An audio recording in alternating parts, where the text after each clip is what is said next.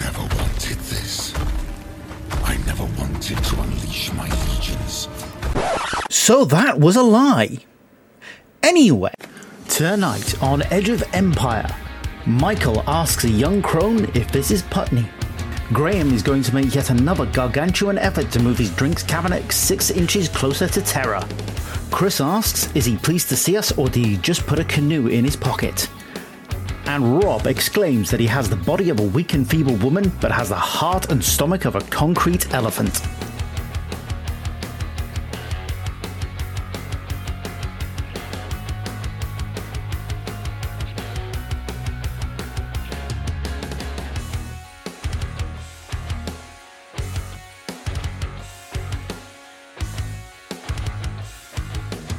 Hello and welcome to Edge of Empire. Tonight it is the 11th episode of our 7th year, and what we're going to do tonight, after I introduce my guests, co-hosts.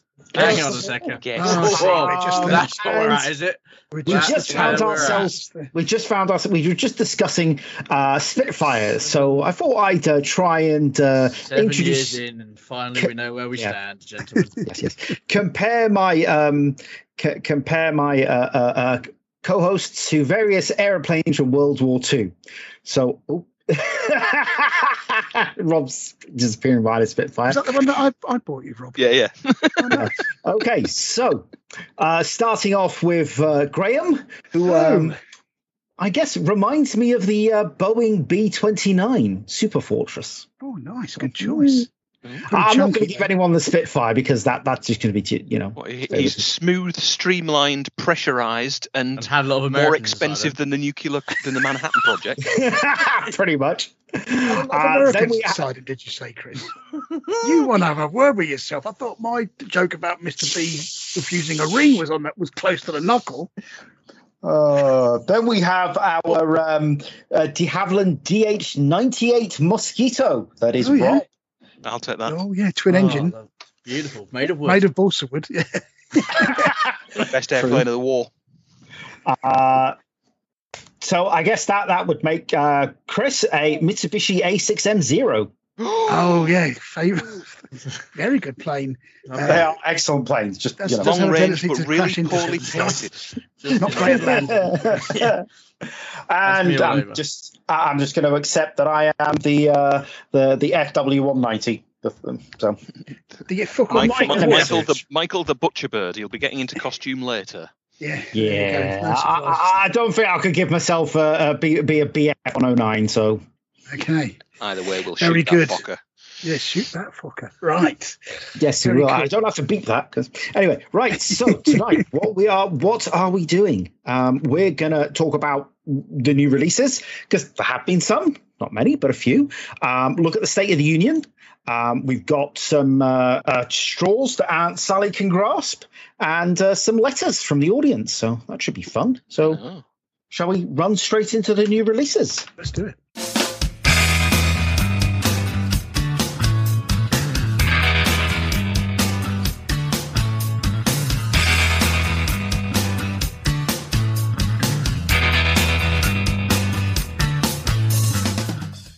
I'm going to kick it off quite literally with something with like big long legs and massive feet.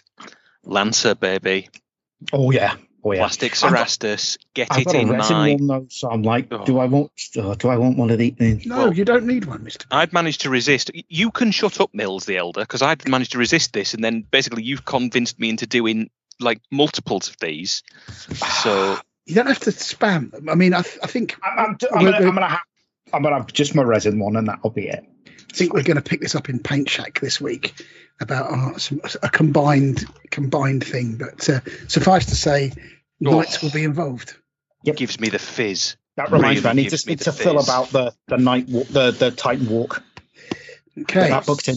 Right. Okay. So the Cerastus Knight-Lancer, £120. I was expecting it to be way more. I don't know why I was expecting. Temporarily out of stock. Because everybody bought one because it's sexy. It's all right. £120. They've got 10 in stock at Element Games, and it's £96. 10 inch what? They've got it. They've got it in. They've got 10 in stock at Element Games, and it's £96. Don't tell me that, Michael. The missus is out at work. I could just literally buy one now, Chris. Oh, I'm sorry. My headphones are a bit.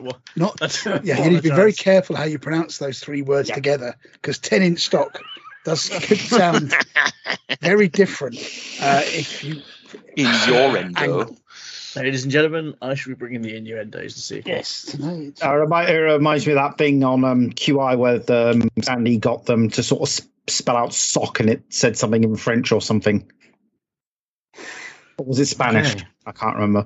Anyway, Knight-Lancer, fantastic model. I'm very much, I don't know, I'd want one, but I've got a resin one, so... Probably shouldn't. All right, the second one, and I don't care that it's 40k. It's absolutely flipping cool. The Murktroid Classic Codex Descamat. Cat alert. It is, but I don't care. It's cool. It's basically a mat to put onto your keyboard and mouse. You can't see it, so why does it need a picture on it? What the Jesus is that nonsense? That is just that is absolute tat. Prime tat. You cover it with a keyboard so you can't see it. Serves no purpose whatsoever if your keyboard's still got the rubber feet underneath it. I'm betting that if you turn that over, it will say for Michael Bottrell on it. Temporarily out of stock, so it's popular because Michael's bought all of them. It's cool. It's the retro, covers. You got the Angels of Death. You got the Sisters of Battle, the Eldar, or all the old. You could go to warhammerart.com and buy the prints of them and put them on the wall where they might look nice, or you can just have it printed onto some neoprene tat and then cover it with something else that then gets covered in biscuit shrapnel and, knowing you, Michael, paint spillage and God knows what, making actually, it even less. I did spill some Agrax Earthshade on my current desk. There you go. So. Don't buy it, folks. It's tat. They'll get the message eventually if people stop buying the tat. Well, I think it's cool. So anyway, then we have the much in demand, and everybody was so surprised that this hadn't come any sooner, and it was just everyone was so happy for this. The Imperial Frisk Praetor in Tartarus Terminator armor with the exact same loadout as the one they used to sell until this came out. It's quite a nice model, though, if you're into your It's sisters. A lovely model. It's just like, why? Yeah, but it's content. It's something. It's not a generic reposed Mark VI, though, so it makes a nice bloody change. I suppose so. It's just, I don't know. It's just the old one. Yeah. Are they simultaneously available? No. Nope. Has it been? Nope, this is replaced it. I don't know. Apparently, it's this one's slightly upscaled. I don't think he'd be hard to convert for anything else, though, because there's just a little bit of stuff that need filing off. So he's theoretically quite potentially Legion agnostic. Infinitely prefer the old one to that one. Yeah, I think the old one's got a better pose. But it does. It's a weird thing. It's a weird thing. Like, nobody really wanted this, but we're going to do it anyway. Yep, fair enough. He is £32.50. Are the weapons the other way around on the other one? I can't remember. I think they are. In which case, that's really useful, actually. Because one has, if you can find it, one has got left arm and the other one's got the right arm with the shield. Just so you could have a Praetor with two shields who just stands out. No. What I mean is, for the people that are perhaps somewhat slightly less legally minded and had the ability to do so, you could scan them or perhaps copy them both, and then you've got a sprue that you could potentially make out of them of left and right-handed shields for any Imperial Fist Terminator squad that you may or may not have. That is a very good point. That's always the problem. I'm not saying you should do that, but I'm just saying there is a possibility. Conversely, also at the moment, the new Elegoo Saturn 8K large format printer is only £369, down from £600. Absolute bargain. I'm going to get one of them next year. Okay, next out the bag, we've got a Gallofall kill team upgrade. It's basically just scenery gubbins for your type stuff, just like some escape pods. Escape pods and Dr. Frankenfurter's lab gubbins, basically. Just gubbins for your and greebles for your tables and your setups. That if it's the kind of thing you fancy, it's a bit expensive for what it is, but you know. Also, useful, if you play Necromunda, it might be useful if you've got the rogue medic, you've got all the Arachnidoc fella. Yeah, I like everything at the bottom, but I don't like the stuff at the top. The old, well, actually, no, I like the stasis pod type things, but I don't like the escape pods. But it's a lot of escape. Do you not? I think on a Zone Mortalis. Oh no, the old Proto had the weapons the other way around, the same way around rather. All right, sorry. Disappointingly. Just found a photo of it, so that sucks. Yeah, I think I was at ZM board have a row of those. It looked quite cool. Yeah, do you think? Yeah. If you had it like if you were on a spaceship boarding hangar, they could be like ready to actually eject. Yeah, I suppose I'm not. I might because mine is sort of under high fit. That might be sort of clouding my opinion. It's a bit too high tech for that. But the medical accoutrement would be. Perfect. Oh, yeah. Underhive. I'm looking at them and I'm thinking exactly, Necromunda, Zone Mortalis, they would look awesome. Anyway, they're £30, only available from GW. Okay, after that, we have Warhawk. They publish it as a paperback. It's $7.99 or $6.79 from Element Games. And then we also had the Devastation of the Imperial Palace interior map. It was £40, sold out. That's that. I thought they'd already done that one, but. Don't rely on links.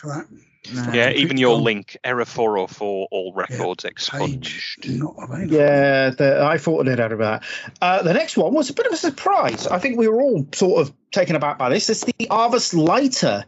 Why now, they say they've retooled it. I'd imagine because it's not exactly going to be a very in-demand model. It would be if it was in plastic. I think. I mean, only people who would use it is Solar Auxilia. Yeah, it's can not you use it in militia? Ever be a big seller. Yeah, you can use it in militia. You can use it in Solar Orcs. But then even you can, so, there's 40k. There's 40k rules for it already, so people would stop crying about it. If they did that in plastic, that would sell. I have to agree, but anyway, they say it's a retooled model, but it looks like they've just done a new paint job on the old one. I think they put some hard points on it because you can arm it now, whereas the original one didn't have hard points or any. You can't arm it in the rules, can you, though? I don't think it's got any guns in the rules. Yeah, it does.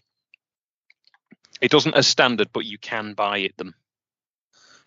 Oh, right, I see. Okay, right, yeah. Yeah, it just looks very similar to the original one, just with a new, cleaner paint job. Where is it? That's what it is. Yes, £65. That's a bit more expensive than it used to be, isn't it? 85, yeah, it's gone up a tenner. Yeah.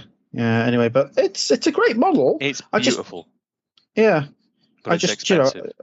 say it's expensive for what it does in the game, and I can't see anyone outside of hard. It's more points than it is. It's more points than it is pounds. I think it can't take any weapons in Solar Orcs, and we don't have a militia list. I can't remember the militia. Am I thinking of the old one that used to be able to take weapons? Right. Nope. Used to be able to put a multi-laser or a Lazcannon on. So, I swear I've seen people put Lazcannons on them. You used to be able to. Yeah, you can't anymore. Yeah. Not for Solar Auxilia anyway. Okay. Anyway, so yeah. It looks nice. I think it does look nice with this Death Guard inspired paint job on it, but there's a bit of terrain. Great. The wrecked one that you used to get in the old 40k book years ago was 40k set years ago was amazing. Oh, I thought that was an Aquila lander. Oh, sorry, yeah, that was an Aquila. Yeah. And you can't with the militia either. Yeah. Okay. Yeah. Next, smoke launchers and that's it. No guns and will die super quick. Next up, it is double the number of pounds that it is points. Oof, militia, that's harsh. 11, 10, 2 hull points. 40 points. Movement 12. 85 quid. Capacity 12. Yeah. I must admit, I would be looking for a proxy rather than buying one. I'm all right, thanks. Okay, then we've got Valdor, Blood of the Imperium, finally getting its paperback release. I thought they'd actually done that. 3 years old by now, isn't it? Surely. Yeah, it's quite an old one, but yeah. Good book, though. Absolutely cracking read. And then we have Blood of the Emperor, an old anthology. Say old, it's oldish anthology getting an audio release. So that was quite a pleasant surprise. $19.99, or you can get one Audible credit. We'll put our affiliate link in the show notes for that. Yeah, that was a was it not a advent calendar special, that one? No, I think they. It was Black Library Day a few years ago. Oh, was it? I've not read it, but it's audio only. Unfortunately, I can't get it. I think they actually put it into an anthology with the other two that were like that. Right. Yeah. I'll see if I can get hold of it for the Kindle. Oh, right. Yeah. Yes. No. It is available. I have it as an EPUB. I bought it as an EPUB. So right, it's like a bunch of short stories. Like there's one where Rogel Dawn finds a bunch of stuff from the missing two legions, and then he's basically. Oh yes. Yeah. I you can walk away and get your memory wiped, or we're gonna have words with Bill over here. Anyway, so that's the main releases. There's a couple of tangentials. I'll just mention them. We're not going to discuss them, but we've got a Master of Possession, Chaos Space Marine. I thought I could work well as a word bearer. Felgore Ravagers, which are killed. Yeah, actually, that guy's awesome. He's fantastic. Oh, his rules are crap in 40k, but he looks great. And I think he might make quite a good, very late heresy kind of Diabolist or something cool like that. That was my thoughts on him. You might want to change the bottom half. His greaves look a bit primarified to me, but yeah, I think it'd be super cool. I was thinking about doing a sort of corrupted legion, and hold on, the dog is biting my fucking feet. Get off! Well, it said, "Don't work with animals or children." That's the age-old line, and it's rung true again. Yeah, he is a nice model, that guy, actually. Yeah. Felgore Ravagers, which are your Beastmen field team, which I quite like, but they just need to be a normal unit. Yep. Got Herfkin Salvagers, very tangential for your militia who are squads. Nurgling Pin Badges, $6.99. Dark Lilac. Yep, tap. A Nurgling Lanyard and Green Pin Badge, and an Ultramarines Lanyard, which is the greatest release this month so far. So, tat. That's the new releases. Yeah, but just as we often like to discuss the faces, on the Herfkin Salvagers, yep, you've got the photo of the close-ups of the faces, and there's the guy. The guy in the middle is more moustached than he is anything else. The guy in the middle of the faces, yeah, that's Sam Elliott. That's Sam Elliott in squat form. I mean, that's Dick Strawbridge. That's exactly who it is. Yeah, actually, that's exactly who it is. Yeah, okay, I get away from my chateau. I know the names of the people who can out mustache me. It's a short list, but Dick Strawbridge is that like full on? Yeah, he's off to go and fix up a chateau with his missus who's stuck in the 1950s, and then sell it because he realizes he's made a bodge of it. Yeah, but anyway, I just thought it's a possible militia option for anyone doing that. So anyway, that's the new releases. So how about we go into what we've been up to?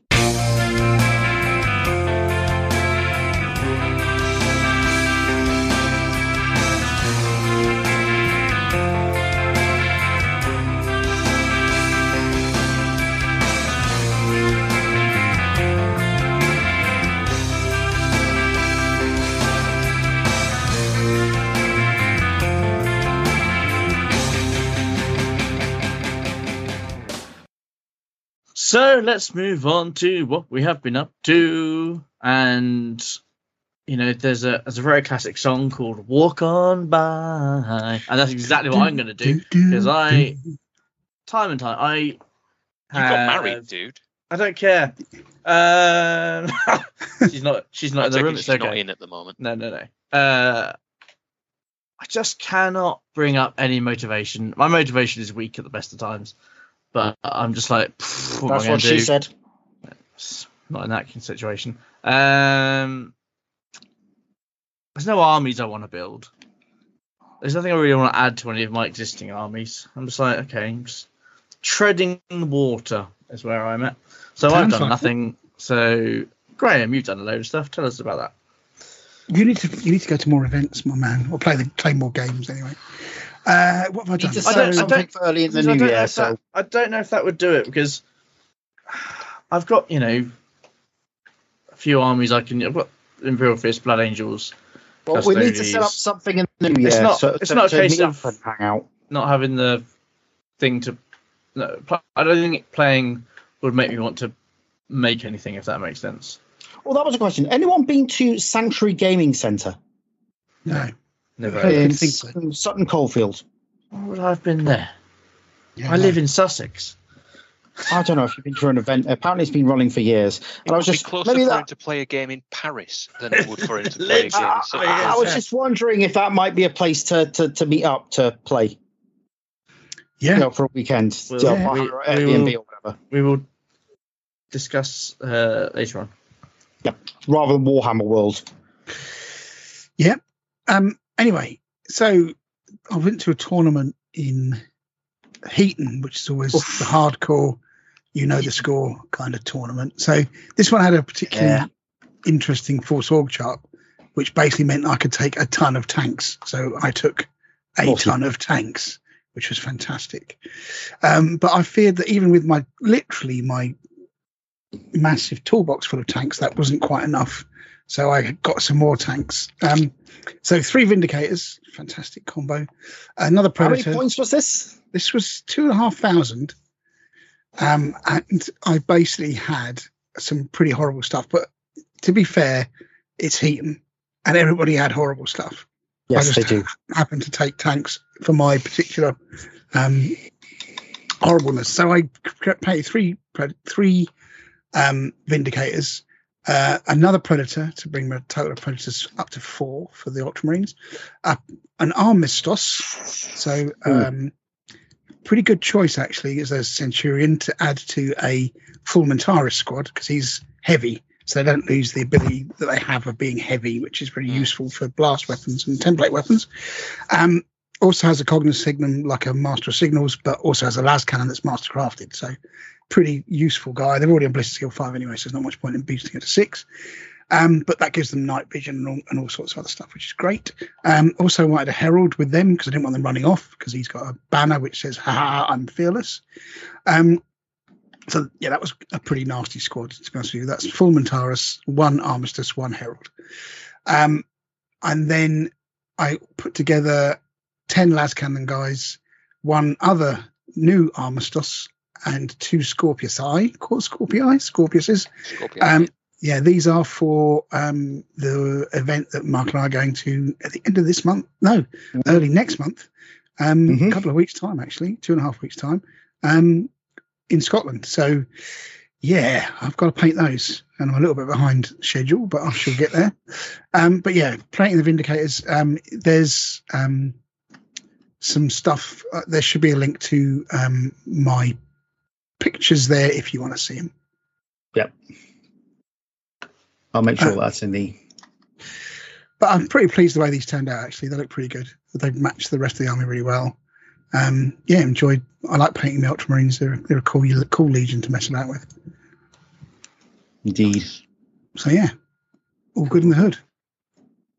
That's me. That's what I painted. Very nice. Mr. B, you've been doing... You're also in a similar situation of, I believe, slightly behind.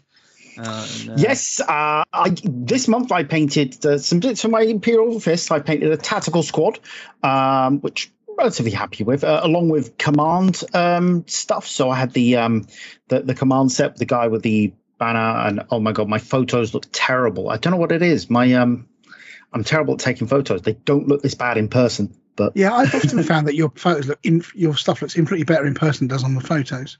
Yeah, your photos are very overexposed, especially the yellow highlights. They look like they've been put on by very light-coloured armies, and you overexpose them, and it looks like you thin your paint with sand.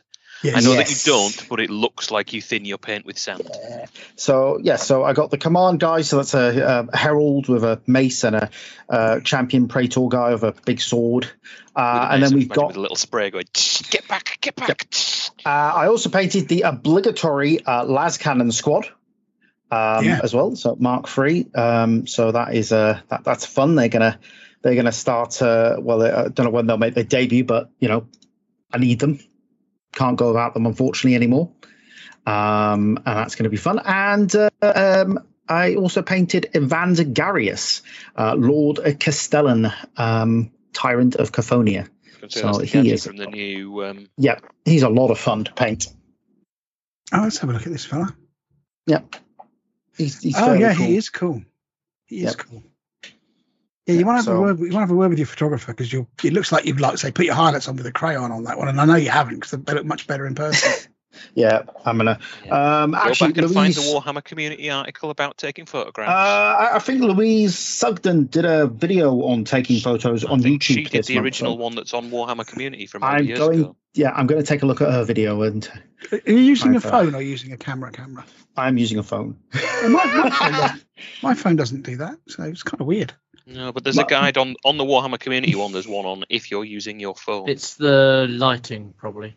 Yeah. Yes. Too bright. Yeah. Too bright. Yeah. Or it's too white to light. So if you're using your Lumi, then turn it on to half power for taking photographs. Yeah. Anyway. So that's what I've done, and at the minute I'm painting a Lazcannon squad for the Death Guard, because I put it on the list, not realizing I didn't have one. I thought I did, but. It's because you just painted Imperial Fist one, because you're like, I've painted some Lazcannon guys and just didn't notice what colour you painted them. You colour blonde. Yeah, so I had to get a Mark VI set of Lazcannons and some Marines, so they're going to get painted. Weirdly over the next few days. I moan about assembling Marines. I didn't mind assembling heavy support squads. I wonder why. What, for the Mark VI? Yeah. Doesn't mind assembling tanks either. Basically, his enjoyment of building something is caliber dependent. I think that's a fair point. It's a fair point. No, but to be fair, the Mark VI's are a bit easier because they are essentially set poses, set arms. Magnificent. See if I can find him a 1/32nd Bismarck. He'd be happy as Larry. And I imagine the new Mark III's are going to be the same. Although to be fair, I did buy a pin vice, the little drill. I've got one now, and I bought some brass rods for pinning stuff. I'm not drilling any barrels. You can shove that where the sun don't shine, frankly. But I have been pinning stuff, which I'm very pleased with. I even put in a scaled aerial from a BMP on the back of one of my tanks, which I bought online, which I was very pleased about as well. Like a brass aerial. Yeah, little brass things that you can buy, little knickknacks. So, call me Scale Modeler. It's starting. Okay. All right. What about you then, Rob? What have you been up to? Trying to stop my head falling off. I don't know what's up with me at the moment. Part of me wants to just go and get rid of everything and start again. Yeah. Other part of me wants to go, no, more, all of the everything, buy everything, print everything, build everything, buy everything. Isn't that Mr. B's conversation that he has with himself every morning? Yeah, sometimes. Pretty much. Yeah, but he's got the time to do it. I don't. That's true. I don't know what I want to do. I'm having a proper paddy. I've written list upon list of that'd be quite good, but realistically, it's me. What is the point? It would get, Django Reinhardt could count the number of times it'd get used on the fingers of one hand, for Christ's sake. You guys need to play more. You really do. Where? Well, that is. Well, as I said, we're gonna try and set something up in the new year, so we get together and have a couple of big games. And I've sold my Iron Warriors. They're going to be going, and that's. But I felt intently relieved after getting rid of them, if I'm honest. Just because the thing is, I wasn't playing them, and it kind of bugged me that they're just sitting there doing nothing. Yeah. When somebody could be using them to play games with, or probably stripping them down and selling them on, but I don't really care. I think it's because I've sold 3 armies. I'm kind of like, well, I've got more I could sell. Mm. I mean, not that 2 of them, the guys have bothered leaving me feedback. Don't worry about it. You've got the money. What more do you want? Well, yeah, true. But yeah, so I'm kind of like, right, clear that out, clear that out. I'm having a proper paddy about there's just stuff everywhere. Like, not just mine, not the wife's, not Hendrix's. There's just stuff everywhere, and my brain's kind of just wants to live in a flat, featureless plane at the moment, and just be kind of like, there is no clutter, there is no stuff, there is no mess. And I realise that I've created at least my own equal 33 1/3% of the mess, at very least. Very least. But my brain's just like, get rid of everything and live in a field. Well, that's good to know, I guess. I mean, there is something cathartic about getting rid of armies, if I'm honest with you. There's also, I've never done it before. Maybe that's why. I'm basically, if I'm not playing it, it gets sold. And I have kept the Iron Warriors around longer than I would do normally because of the kind of emotional attachment to them. But ultimately, the way I look at it is, you know, if I'm not playing them, I'm not getting enjoyment out of them, then there's no point in having them. They're not just display pieces for me, obviously, because I'm, you know, and they were old and they looked ragged. And they're not for me because mine just gets stuck in a case and then left. I've got nowhere to display anything.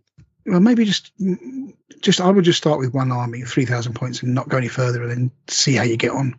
To be honest with you, rather than, you know, go crazy. Yeah, yeah. Don't do me. I mean, it's easy. It's easy done, I can tell it's massively linked to brain chemistry at the moment. Yeah, I can see there's obviously some imbalances. Like, and yeah, yep. Gollum is chuntering away rather loudly, and yeah. But I will try and do something. My main Golden Demon entry. Mind you, we've got Thingamie coming, haven't we? We've got Legio, whatever it is, Malarkey, Imperialis. Yeah. Oh, when that comes out, I'll be. Turgid. I'm expecting the words. All right, I was expecting the words "tramp" and "chips" to come into play. I've overused that recently. Yeah. There will be intense turgidity that a man in his 40s will be very proud of. I must admit, I've never got any kind of sexual gratification from models, so you know I admire you for that in some rather strange way. But there is that, of course, that's coming, so that's good. Yeah, I think part of it is I've got so keyed up for that and sold stuff to go, right, this is my money for that. Yes. To be honest, yeah, at our age, getting any kind of that happening. Maybe this is very diabetes related. I object. Type 1. I object to the at our age thing to start. You're not at our age. Exactly. So don't start wielding that around left, right, and centre. Like you are the whippersnapper. Yeah. Anyway. And proper management, Mr. B. You wouldn't have any problems. That's all I'm saying. Anyway, I do have another health podcast. No, I do have another pill for my depression, which messes with it. Okay, fair enough. All right. Yeah. What about games played? So this is where Graham talks for like an hour and a half, and we all just like, oh, all right. Yeah, okay. I'm gonna watch. I played 2 games though recently, so. Well, in that case, I'll make it very snappy because it's so entertaining. I'm joking. I'm joking. Jesus Christ! You know, this is a Horus Heresy podcast. You know, the game is Horus Heresy, so playing it's probably not a bad idea. You have played quite a bit recently, so I'm looking forward to hearing about it. I kind of feel that I'm. How did Heaton go? It was good actually. So the first game was some interesting rules. They were interesting force orgs. So my first game was quite intriguing, actually. Was against a knight army with a load of armigers. So there were 2 knights and just all armigers. Yeah, don't you have to have armigers to fill troop slots before you're allowed to put in a normal knight? Yeah, how many is armigers for one Cerastus, basically, or whatever the other chassis are? Yeah, so but it was quite cool. I'd never really played against armigers. And Moraxes don't count, do they? No, they don't, because they've really knacked up the Morax, because it's like a more expensive model, but not as good, and you can't use it as a troops choice, which is just mad. And it's not even in the knights, is it? No, it's in the thing. So the knights can't use a Porphyrion. No, can they not? No. Weird. Anyway, I will say this: the armiger. Oh, no, they can, sorry. There's one particular armiger loadout which I think is excellent, which is with a melter cannon actually, and a chain, like a big chain fist. and that's they move at like 14. So they're really fast. Oh, the Warglaive, yeah. So they're basically on your turn one, and particularly if you've got a tank army, the last thing you want is something wielding a bloody chain axe. Oh, and their other arm is a melter gun. Yeah, exactly. So that didn't go quite to plan. Yeah, all tank army versus these things that I can't one shot basically, or particularly kill quickly, did not go very well. But it was a cool looking army, and again, it was an interesting game because I've not played against them before. So, but yeah, I lost that one. It was pretty close, but I still lost. The second one was against Niall's Solar Auxilia. Oh, Niall. Lovely painted army, I've got to say. But I actually, that was kind of like more tank v tank, so I won that because ultimately Space Marine tanks are probably better than Solar Auxilia tanks en masse, and I was a bit more brave with them. I realised that I was being a bit sheepish. So. That shouldn't be the case, should it? What's that? It should be the Solar Auxilia, yeah.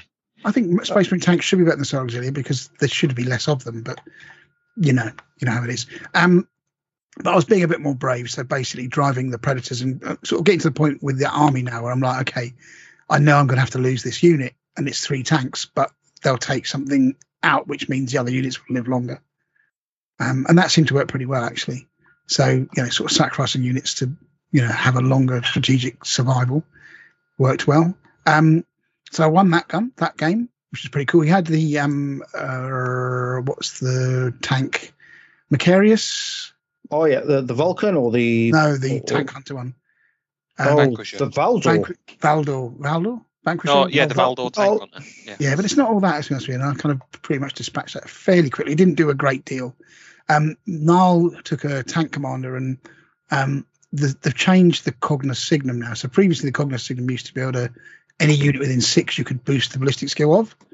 Yep. So, but you can't now. If you have a Cognos Signum, you can only boost the ballistic skill of a unit that you're in. Ooh. So with the tank commander, he has to be in the same unit as the thing he boosts, which normally he would be with 2 other Solar Auxilia tanks, but you can't boost the ballistic skill of another tank.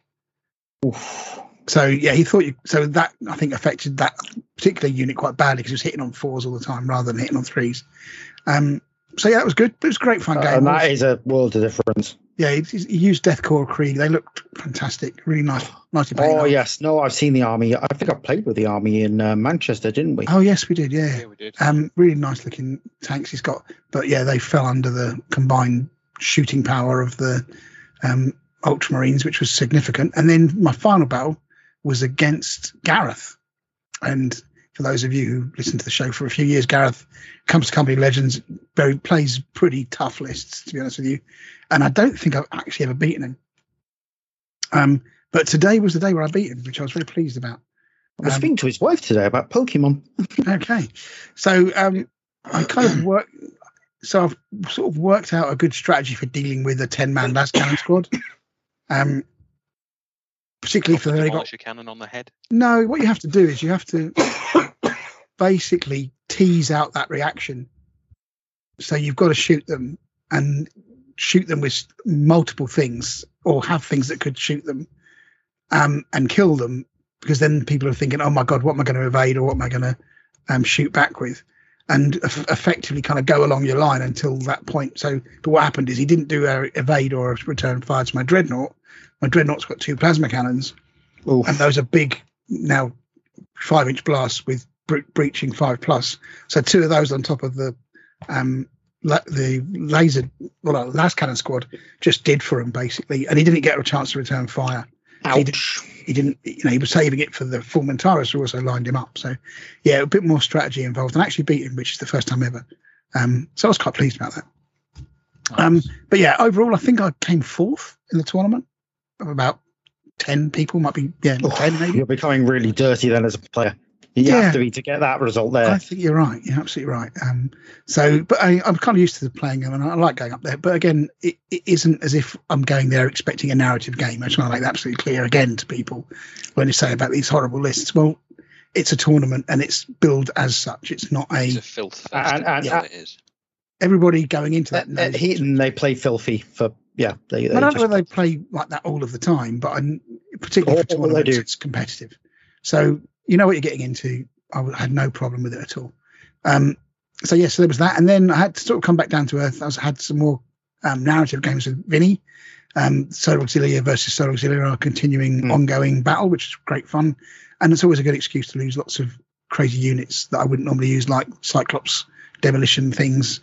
You know, those kinds of stuff that probably aren't very point efficient, but they're super fun. Trouble is, Solar Auxilia take a long time to play because there's so many of them. You know, so if you're returning fire with 20 guys with las rifles, it's like, well, this is taking some time. So, yeah, that's the one thing I will say. Solar Auxilia do take a long time to play. And then we had another battle. This one was more Calfee, his World Eaters against my, not World Eaters, Word Bearers against my Ultramarines. Yeah. In that sort of classic ding-dong. That was great. And then Mr. B, you can talk about our game. And then I played against another Craftworld Death Guard army. Quite well, a well proportioned Craftworld Death Guard army. Same again, 10-man Lazcannon squad, and I kind of pulled the same trick, which is to have multiple things facing them, so you give the player decisions to make rather than them just thinking, "I'll just wait and then I'll do return fire against that." They have to think about it, and that's a good way of dealing with them, I think. But yeah, managed to actually win against Craftworld Death Guard, which is pretty cool. I always take that as a moral victory as well as an actual victory. Scorpius is for Death Guard just nuts, really, because they can move their full movement and still fire their rocket barrage, which means they're still breaching 4+ strength. I've yet to use mine, which feels a little bit cheeky, if I'm completely truthful. But again, it does say, you know, they're treated as stationary.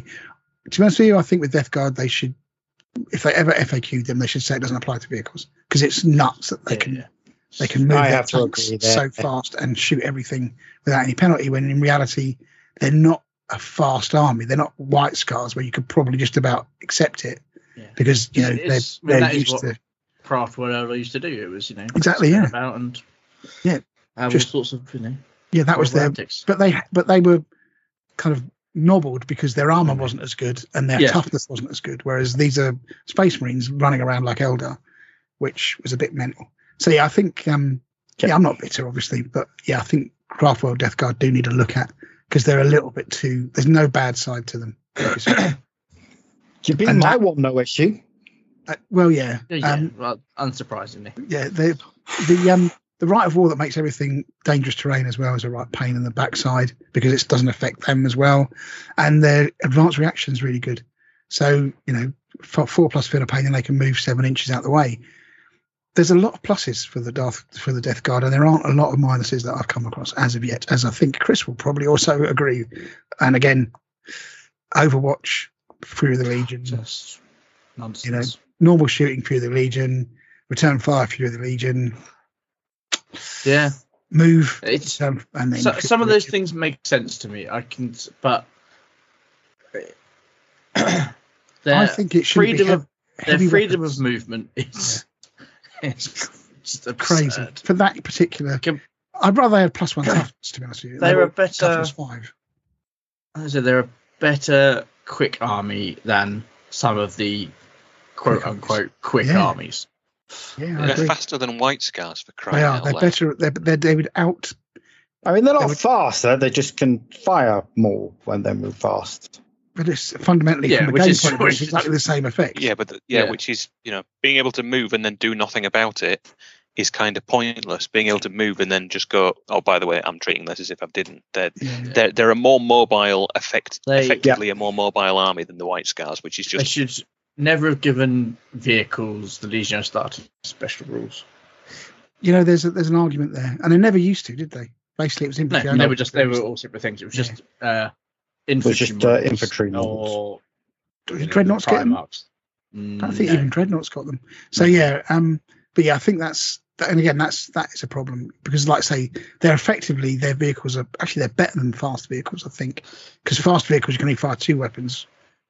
These vehicles can fire. So basically, if you've got a Spartan, you can drive it 12 or whatever its maximum move is and fire all 3 of those Lazcannons, you know, with impunity, no problem. You know, it's just mental. And if you had a multi-melter on the top, you could fire that as well for lols. You know, just no penalties. Yep. Anyway, that's my moan about Craftworld Death Guards. That's our monthly Death Guard segment. Yeah, that's fine. I'll tell you what, though, the Word Bearers, their cool Dreadnought is pretty cool. Oh, you know, the Maragal. Maragal. Yeah. he's a bit tasty. He's no slouch, and well worth a look-see. Cool. Yeah. That's it. Lovely model as well. Mm. Okay, for myself, I played two games this month. I played Russell, who I played the other month. I played against his Alpha Legion. Oh, yeah. Did you win again? No, I did not win. I actually lost. How did he manage to beat you this time? Lots of dreadnoughts. Really? How many dreadnoughts? More than three? Yeah. Oh, come on. That should be a rule, shouldn't it? It's fine. It's fine. How many more than three was three? Four. Okay. It wasn't six then. No. I still got a lot of dreadnoughts. In the current. To be fair, I rehammered him last time, so yeah, okay. I'm not surprised he reacted. He went a particularly long way, but yeah, no. To be honest, my dice rolling let me down as per usual. But yeah, it was just like none of my melter bombs went off against the dreadnoughts. The Kratos could not hit for toffee. Just not the best game for me that night. But that's not to say that it wasn't my bad luck. The call that was the thing. You know, he played very well. Yeah. But yeah, no, I just couldn't put it together on the night. And for a mixture of bad rolling, bad tactics, and just generally, you know, Leroy Jenkins against Dreadnoughts is not. Yeah, did you try Templars into them? Yes, or with multi bombs and a squad of 10. Do it, to be honest with you. Yeah, no, only one hit. And it was like, how on earth did this happen? Fours, okay, to be honest, four died. You know, with the whole because the Dreadnought got to attack first, so I lost. Yeah, of course. And then out of six, only one hit, and I was like, oh. Instant death, though, isn't it, against them? For D3 wounds. Yeah. If they don't pass the 5+ save, of course. But yeah, dreadnoughts are so tough to chew through. Like even with a 10-man Lazcannon squad, and you've got four dreadnoughts, you're going to be able to take one dreadnought a turn, providing that dreadnought doesn't then by turn two, like up in your grill. The only thing that I kind of take from dreadnoughts is I just can't wait to see how rock hard the demons are going to be when they come out. Yeah, I mean, we kind of seen a little bit of a hint of that, I think, with the corrupted ones, because they're pretty tough as well. Not quite as tough, but they're still pretty good. Yeah, they're pretty nasty, but that was fun. And then obviously I played yourself, Graham. That previous game was a Siege of Cophonia mission, and I played you again with a Siege of Cophonia mission. We only got 3 turns out of it, though, because I think 3,500 points is a bit much to squeeze in on a club night. It is, yeah. I think it's just a bit too much, especially when, you know, we've got large lists. It's an afternoon kind of situation at 3,500 points these days. It's good. It's a good 4 hours a game. So, yeah, we got lots of free turns. And that's even with 4 turns being, because I think it's 4 turns the maximum is on the Siege of Cophonia missions. Yeah, I like the Siege of Cophonia missions. They're very tight. They're very fun.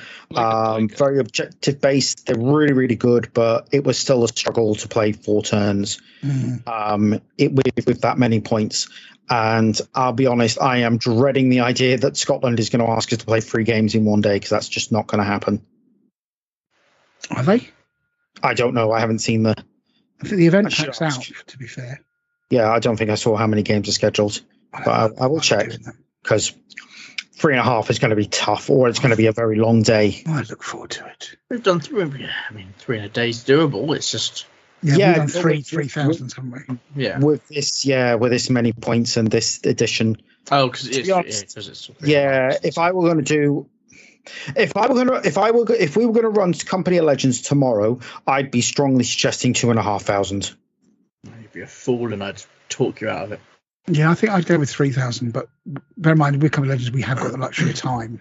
The thing is... You don't have to go somewhere. Maybe just one game on the Sunday. If you're going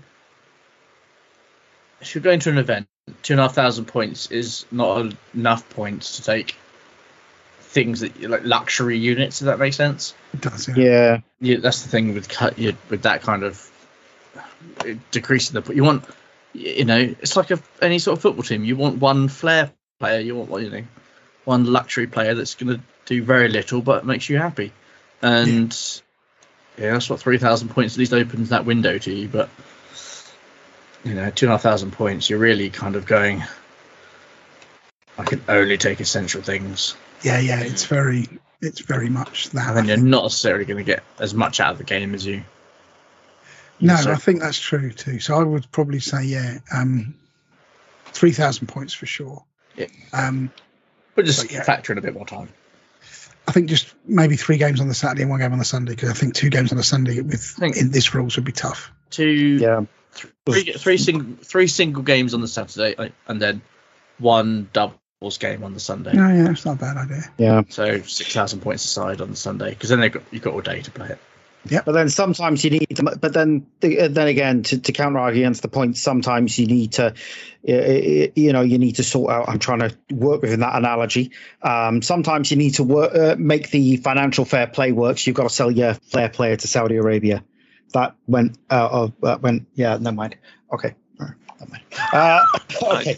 Sorry, I literally zoned out for 30 seconds there. Came back and am I on the right show? Hey, look, we're allowed to use analogies. Chris used an analogy, and I tried to expand into it, and it went very wrong. And the next we know, you're going to be in pieces in a suitcase. Yeah. What? Oh, no, it's because Saudi Arabia have started their own football league, and now they're just buying all these players from Europe for stupid amounts of money. Yeah. Yeah. Sounds good. Turns out the character. Hey, look, if there's a Saudi Arabian heritage scene that once for podcast, sign up. Yeah, sign us up. Yeah, we're fine with that. No problem. Very good. Okay, cool. Right. Okay. Okay. So that was games played. So played. Next month's commitments, then, chaps. What we're gonna do? I'm gonna have this together. This Lazcannon squad is going to be done, and I've got a rotor squad, cannon squad for the fist that I'd like to get done as well. Okay. I think I've got the things that I need to paint for this event. After that, I think I'm going to start a project with Rob actually, which we'll talk about probably in the paint shack, which we're going to record tomorrow. So. Oh, yeah. Excellent. So I'll have a paint shack to shove in. You certainly will. Yay! People have been asking about that. Have they? Yeah. Okay, cool. Oh. I think someone asked, was it on Patreon or Twitter or something? No, nobody asked on Patreon. No, might mean Twitter. Okay, fair enough. Did you get the message?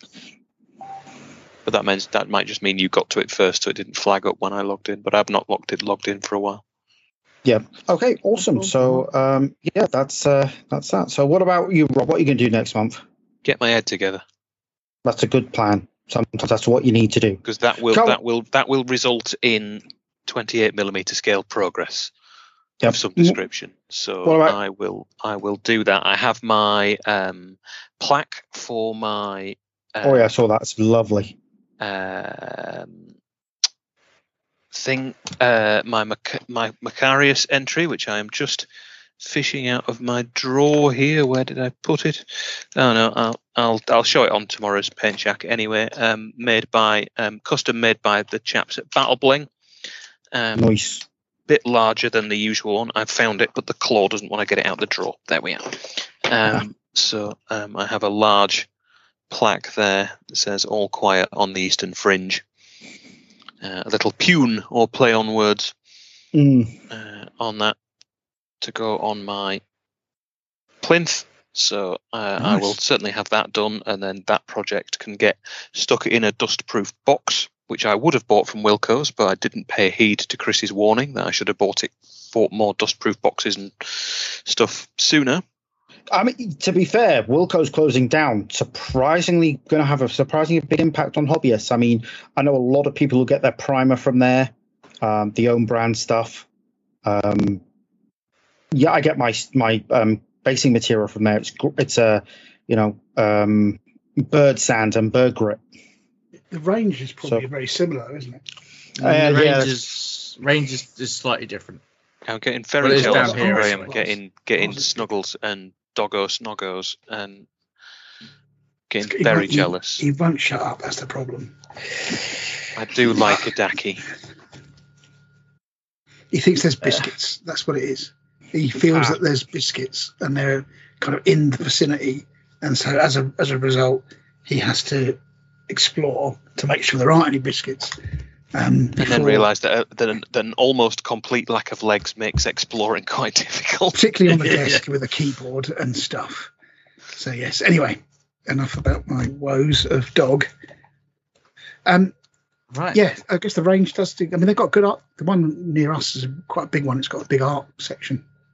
I mean, there's a little trading estate about 10 minutes walk from me. It's got a range, a B&M, home bar. We also live on an island, which means sand isn't really in short supply unless you're Chris, in which case your beaches are wrong because what you've done is you've covered them in rocks. I think you'll find, sir, if you Google West Ritterings Beach, you'll see one of the nicest beaches this country has to offer. I think that's fair. I mean, Littlehampton West Beach is very nice as well. Littlehampton West Beach is also very nice. Yep.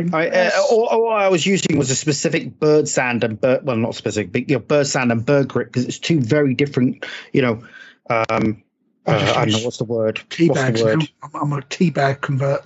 Yeah. So, I was concerned what you were going to use as your descriptor then, if I was. Yeah, I'm not sure what bases. Tea bags. Grades of sand? Is that? I do use herbal tea, like the mint tea, because it's slightly greener than your Yorkshire tea. Yeah, you see, I like that.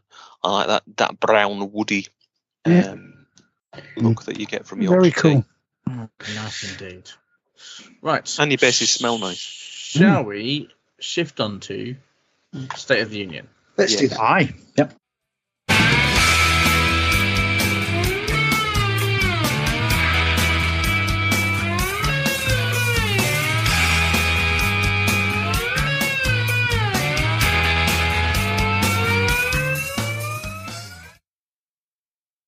So next up is our State of the Union, where we take a look at the wider horizon that is our gaming enjoyment, and look for areas usually of tangential nonsense that may or may not fit into our general appreciation of the hobby as a whole. So first out the bag, Mr. B's got something he wants to talk about. Yeah, so we got lots of night stuff going on. So Cerastus Knight-Lancer has come out, and this Saturday, which will probably be the last Saturday after this podcast comes out, we've got the Archon and Acheron. Oh, I can't remember the names now. Acheron. And coming out.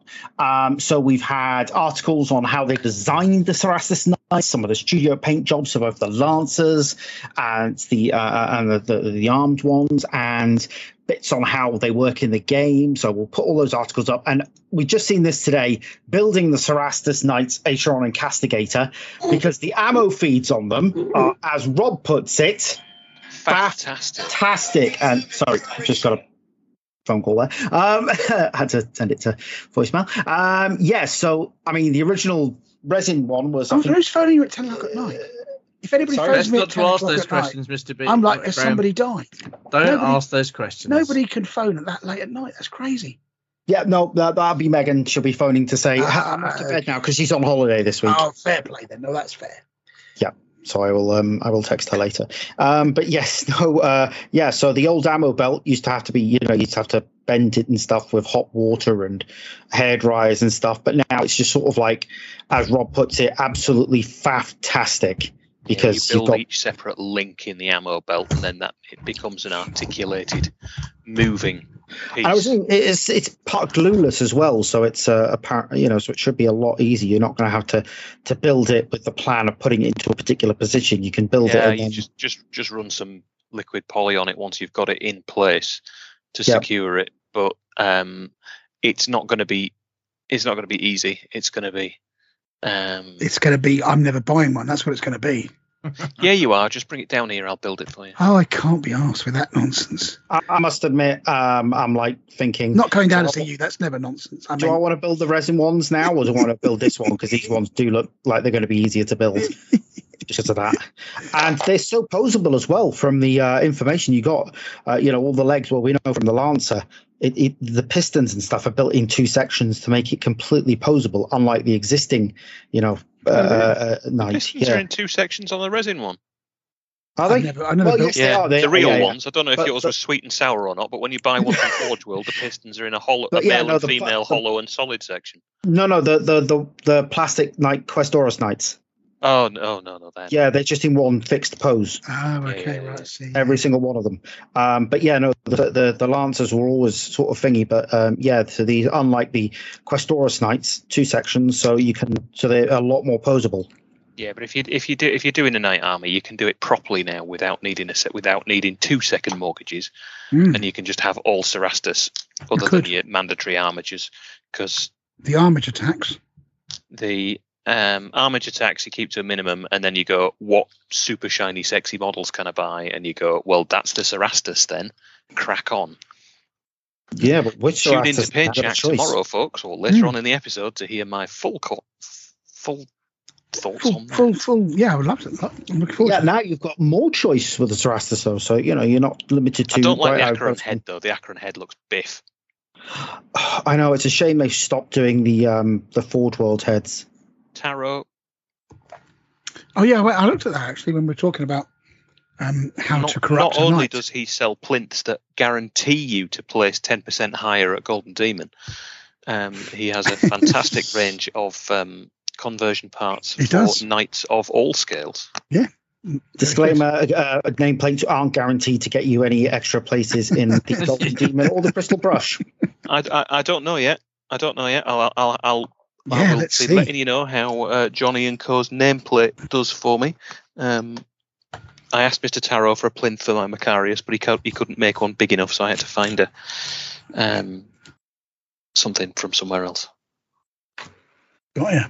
All right, so he designed it, but you had to get it printed elsewhere. No, it was a weird. It was like a display thing I'd had since I was about 12 that I just took. I just took the stuff off it. And right. So it's wood rather than resin. Okay, fair enough. Okay, cool. So moving on to Rob, what have you got to? I don't know. I've managed to minimise the show notes like a complete plank. Yes. End and the Death volume to be confirmed. Michael's asking if we're angry or happy about this. Personally, I'm happy because the more Anne Dabnett I can get, then the better. We all know how it ends. If there was one bit of the story we knew when it first started, it was the bit that's been written at the moment, and it is. I was there the day Horus killed the Emperor. Yeah, and it's going to be face meltingly good. Do they not go for a picnic at the end and discover that friendship was in them all along? Yeah, no, because they're not wishy-washy, full of nonsense. They stabbed each other with mind bullets. You're going to be so disappointed at the end. It's not. Yeah. That sounds like a Mr. B ending, though, doesn't it? Well, I tell you, roll a dice and see who wins. Yeah, let's just be nice. Yeah. Can't we find the good in it? No, he was a git. Shank him.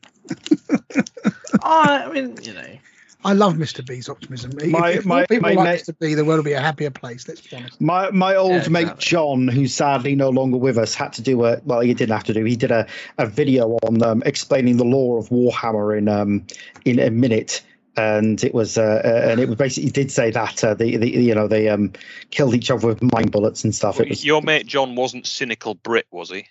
Yeah. All right. Okay, I remember seeing that video. Yeah. Megan went to school with him and his sister.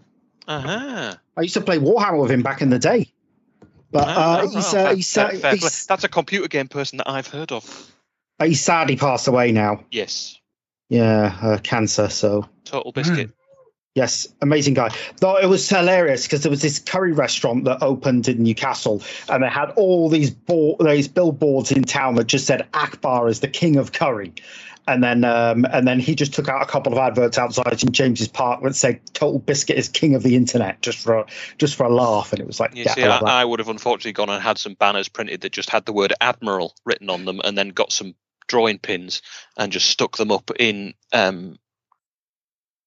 random places. So you had Admiral Akbar is the king of curry. It's a trap. I was going to say that would be a very bad, like when you got into the restaurant and it was like, it's a trap. There is no curry. There's no food. It's a restaurant. Yeah, or even the pandemic. Cannot possibly repel such firepower. Yeah, that's not a line you want to hear in an Indian restaurant at any point. We cannot repel the firepower of this magnitude. Mm. No, that is true. But anyway, we're Ending the Death is going to be 3 volumes now, instead of 2. I'm fine with it because it gives us more Dan Abnett storytelling, and it's not exactly going to be slow paced. Look what he did with the first one. That went very fast. They did unveil. They did unveil the cover. I thought it was completely superfluous because there were pre-existing, stunning, and dare I say it, better versions of that imagery that had already been done. One of them by the same person who's done this new one, so I'm not ragging on Mr. Skinny Elbows here. I did quite like Alan Bly's. Not Alan Bly. I was gonna, have you been talking the heresy on a Ouija? No. Board, John Blanche. Right. Yes. Response, because he responded to the post and he was like, I have no idea who painted these other two, but I painted this one. It was just like, like that. That's.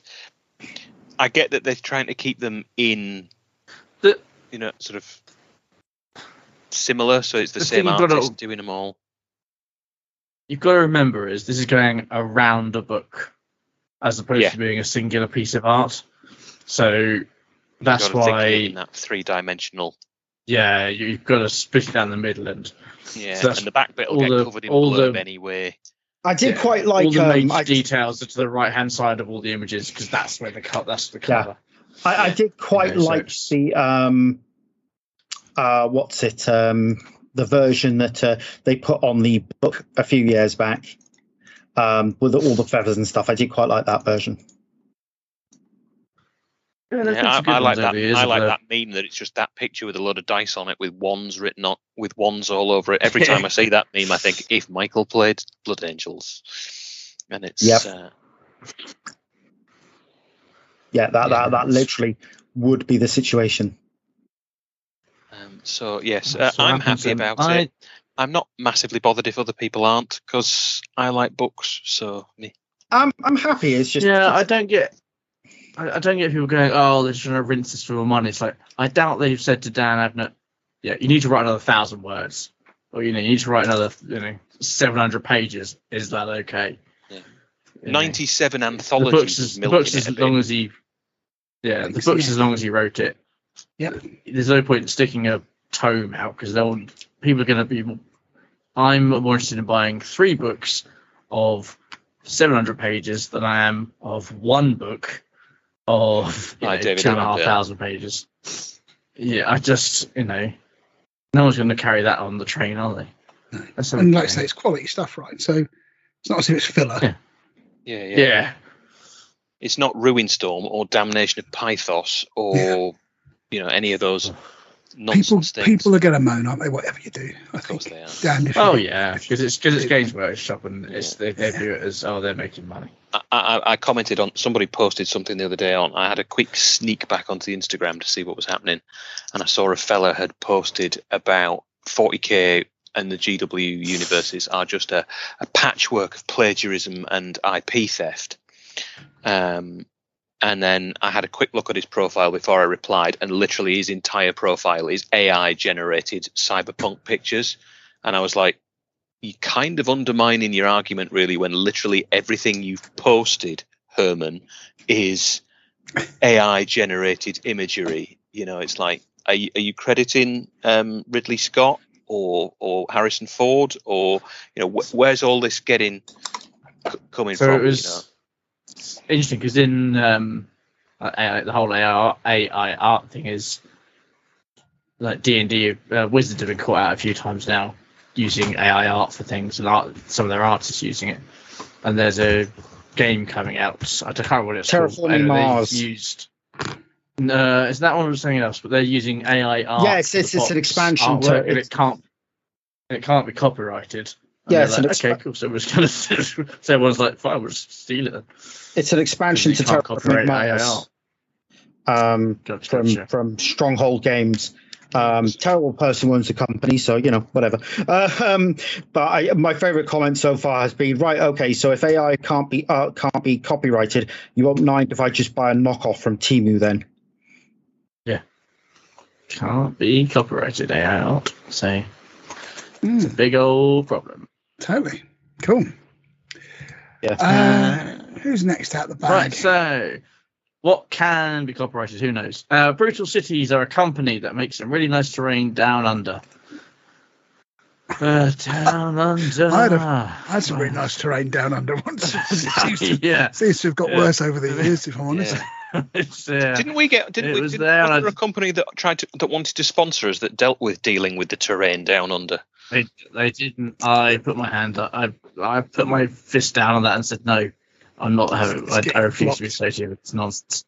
Yes. It was a male grooming company, wasn't it? So they may. Yes. If you ever are in need of focusing your brain, if you do try and sort out the creme brulees with a straight blade razor, that is a wonderful way of forcing yourself to concentrate.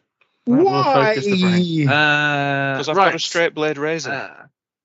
Trapper biotech range from Brutal Cities. They've got some bundles and things. Brutal Cities, nice. It looks relatively, if I'm honest, Mr. B, and you've got an eye for terrain. This looks bang average for $70. Yeah, you've got an eye for terrain. I suspect you might have an infection.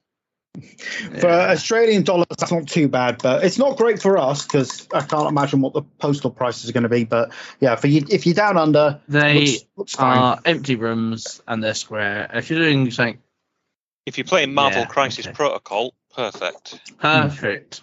Yeah, pretty much.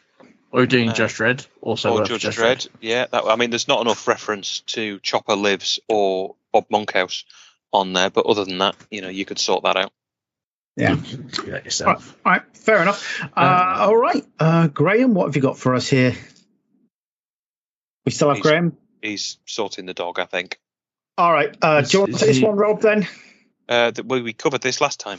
Oh, we did? Okay, I'll just cut that on. Okay, right, yeah, okay. All right, so some more models for Militia coming from Wargames Atlantic. The Sneaking Sneak Feet, a.k.a. Hobbits. So these look quite... cool. If you want to do militia, they've got hairy feet. Vertically challenged militia, or are they proud feet?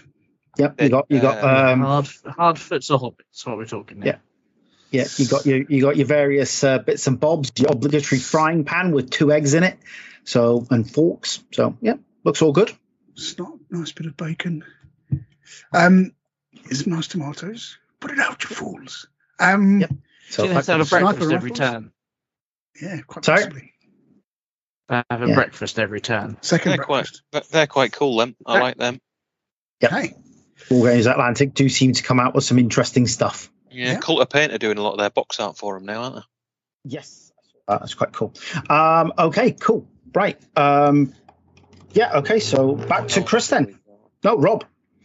Yes, it is me. Sons of Horus. Weapon upgrade pack.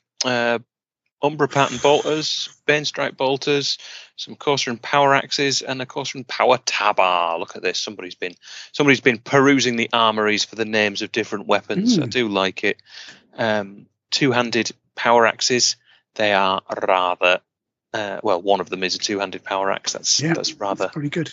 It's pretty good. Rather weapon, sexy. The course and power axe actually breaching.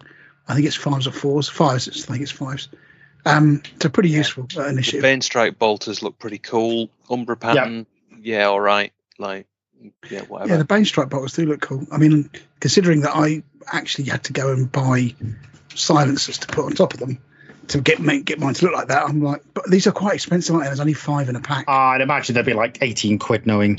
Yeah. 5. I'm not a massive fan of how everything in Sons of Horus now is dripping with lodge medals.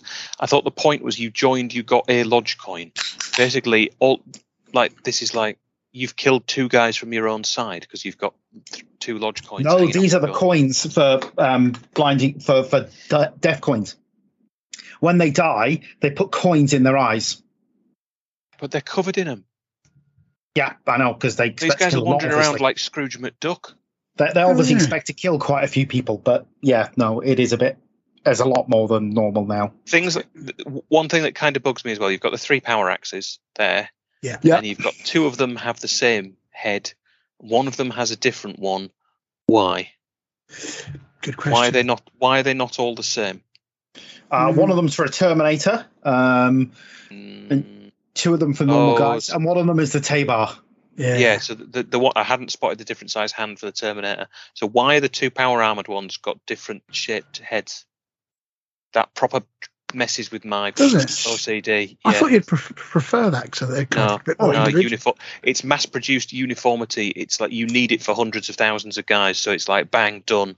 We're not clarting about with 16 different variations and that more bendy one. No. I mean, I've just realised, of course, yeah, you're right. The big Hulk hand is only any good for a Terminator. So if you've got a normal squad of, say, Reavers, and you want to give them, because they can all take these, not power axes in particular, but these, they can all take power weapons, a bit like your grey. Yeah. They cost more, obviously, because they were traitors. But yeah, they're that means you get two in a pack. You could use the T-bar for two-handed. But the thing is, this is a bit of a gripe. Mark VI looks daft with a big axe. You think? Yeah, I think it looks stupid. It doesn't look right. It just doesn't look right at all. Yeah. Well, they should work for Mark III, though, so... Yeah, they should do, actually. That's a good point. And if you had a Sons of Horus head, it would look okay, but with the beaky head, I just don't associate, and maybe it's just me, I don't associate the beaky head with close combat, if that makes any sense. I always kind of think they're... No. Well, I mean, assault squads... Yeah, I guess that's true. But yeah, I don't know what it is. Something about beak heads that just really annoys me. Yeah. And that it just looks a bit daft for me. It just looks, I don't know. Yeah, it's like, doesn't meet the aesthetic. Stepping forth onto a battlefield with the most technologically advanced weapons that the galaxy's ever seen. Are you taking a gun? Nah, I'm going to take an axe. I'm taking a big axe, yeah. I mean, I think maybe it's the medieval look of the Mark III with a big axe makes more sense. If that. Yeah, it's more brutal.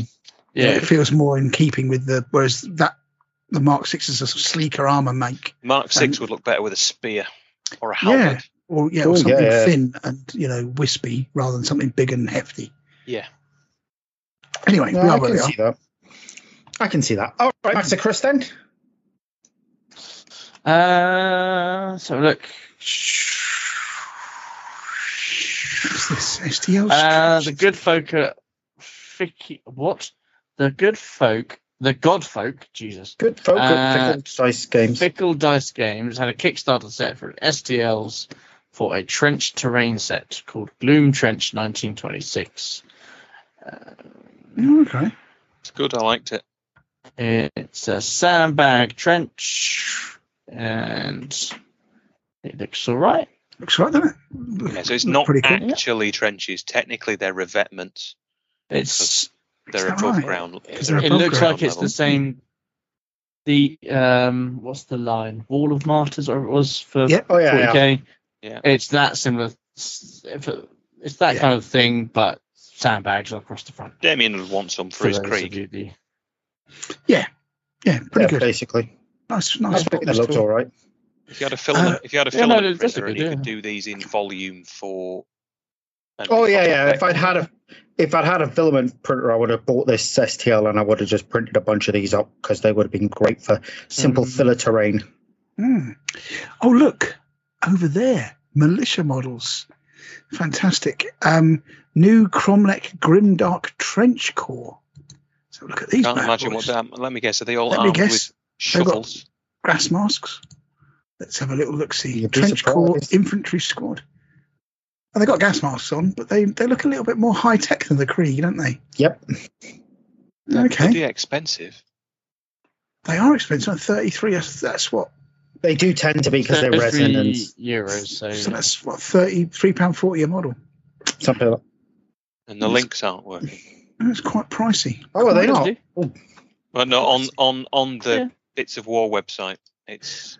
Can't you get Cromlech stuff direct from Element because they've got. You can get some of their stuff, yeah.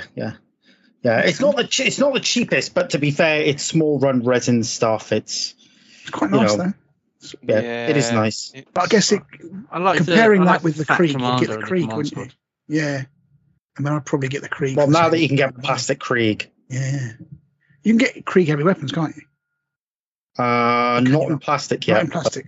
If anybody's got a printer, just do a search for red makers if you want Krieg. Okay. I mean, if you want generic World War I Germans with more advanced weaponry.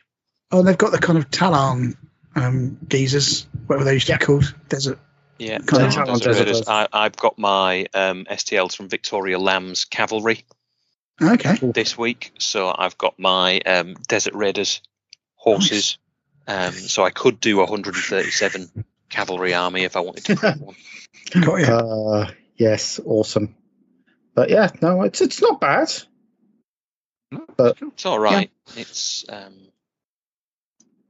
yeah. Okay, I had to be calmed down. You had to talk me off the ledge because Games Workshop gave us rule for corrupted knights. Let's be fair, knights are supposed to be noble scions of grand imperial majesty, not these chaos nonsense. You've not read Vengeful Spirit, have you? I have. I refuse to acknowledge. Doom of Molech, rather. Yeah, they're just one-offs. Honestly, they're just one-offs, mate.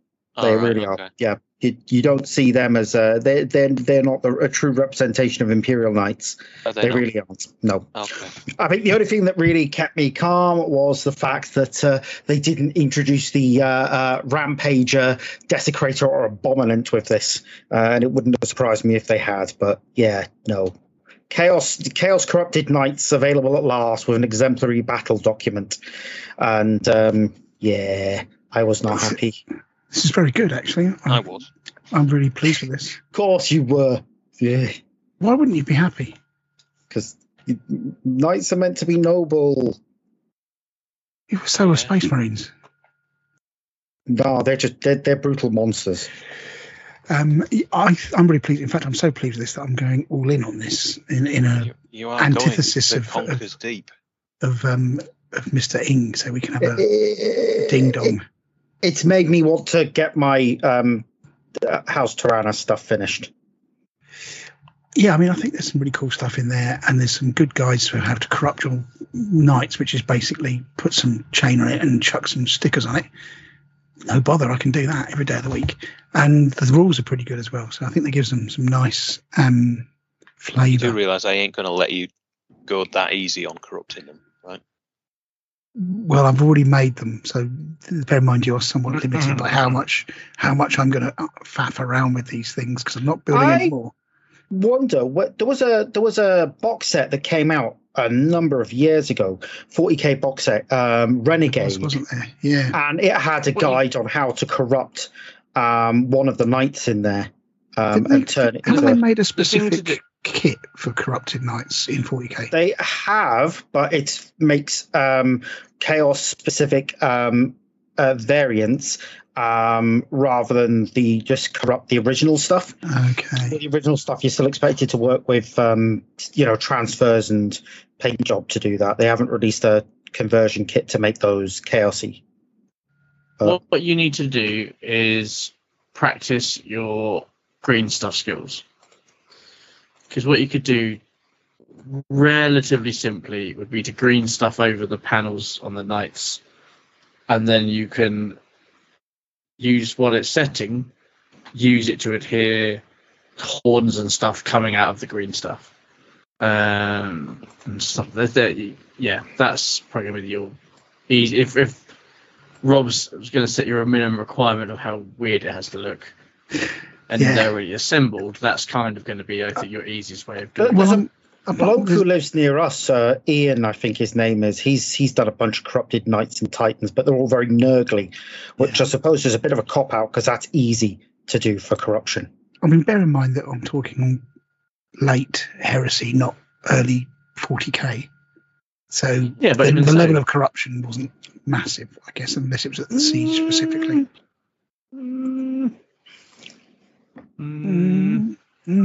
What's that? The mating call of a marmoset. I would read which book is it? The one with all the Titans in. Titan Death. No. that the one for the? Is that the Siege the Titan's in? Yeah, basic armor. Okay. No, the actual the Siege. Oh, book. The Siege one. Mortis. Yeah. Okay. Yeah. Stuff's. Yeah. Yes, I'm sort of thinking of adding corruption into the mix with Sons of Horus, giving them something a bit different. Yeah.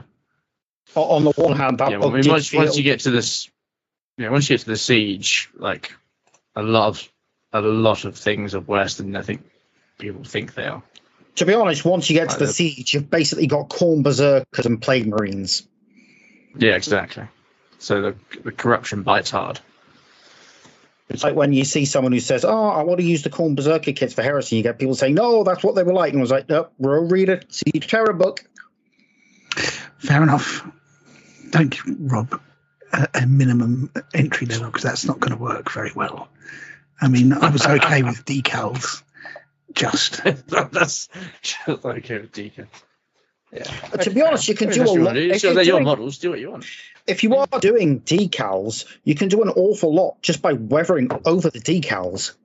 So, like, do the sponge weathering, with the decals in place, so it looks like they've been scratched off and stuff. Or just actually scratch them. Well, yeah, that also works. Get some chipping stuff. Yeah, there's options. Get a Brillo pad to just chip a bit off them. Yeah, it depends what type of Chaos Gods you're also going down, because Nurgle is really easy. Khorne, pretty easy as well. Probably Khorne. And then get a Chiton. So when you start getting into, say, Tzeentch and Slaanesh, then it's a bit more difficult. Yeah, they can do one. It's going to be Khorne. Yep. You just may as well order some hentai models from Japan and just pinch some of the tentacles. Tentacles. You go free diving for squid off the coast of Cuba, and then you dip. That seems cheap. Pickle them in formaldehyde, bring them back, and then you stick them on. Freeze dry them in liquid nitrogen. Yeah. To get the requisite rigidity. Pressure. I'm sure Rob knows resin to what's that German artist who does plastic kits or whatever it is, like human corpses. I know the one. All the nervous systems and the capillary systems. Well, basically, you do that with actual tentacles. What Body Works? Was that in Casino Royale? Yeah. Anyway, who's next? No idea anymore. That's that fine album. No, it was great. It's Rob. Me. It is me. Something I got so excited about. I was exiled to Milton Keynes for a weekend and had to sleep in a tent with not with other excitable middle-aged men, just near other excitable middle-aged men. Thank you very much. There was plenty of booze on the go as well. Nice. So the next book from GW for the Age of Darkness will be an Exemplary Battles Volume 1. Hardback book, updated rules and scenarios featuring Night Lords, Iron Warriors, World Eaters, Ultramarines, Salamanders, the latter of whom are getting all new Sanctifier squads. Probably something fire-related, no doubt. Probably. Everybody at Edge Towers is a bit frothy about this, because it's going to have modelling, kit bashing, painting guides to help hobbyists everywhere. Yes, I agree with this. If the word slap chop appears, I'm going to be exiled to the tent. I was going to say, define frothy. Define interested. And everybody. Walk on by. Fine. I think there could be some good stuff in here, and I wonder whether they're going to do a reset on certain things that are particularly in the exemplary battles, like Star Killers. Give them a little. Oh, we're going to redo the rules and incidentally make them. Yeah, Marines with Lazcannons are limited to 0.1 per army. Dreadnoughts 0.1 of each type per arm per 3,000 points.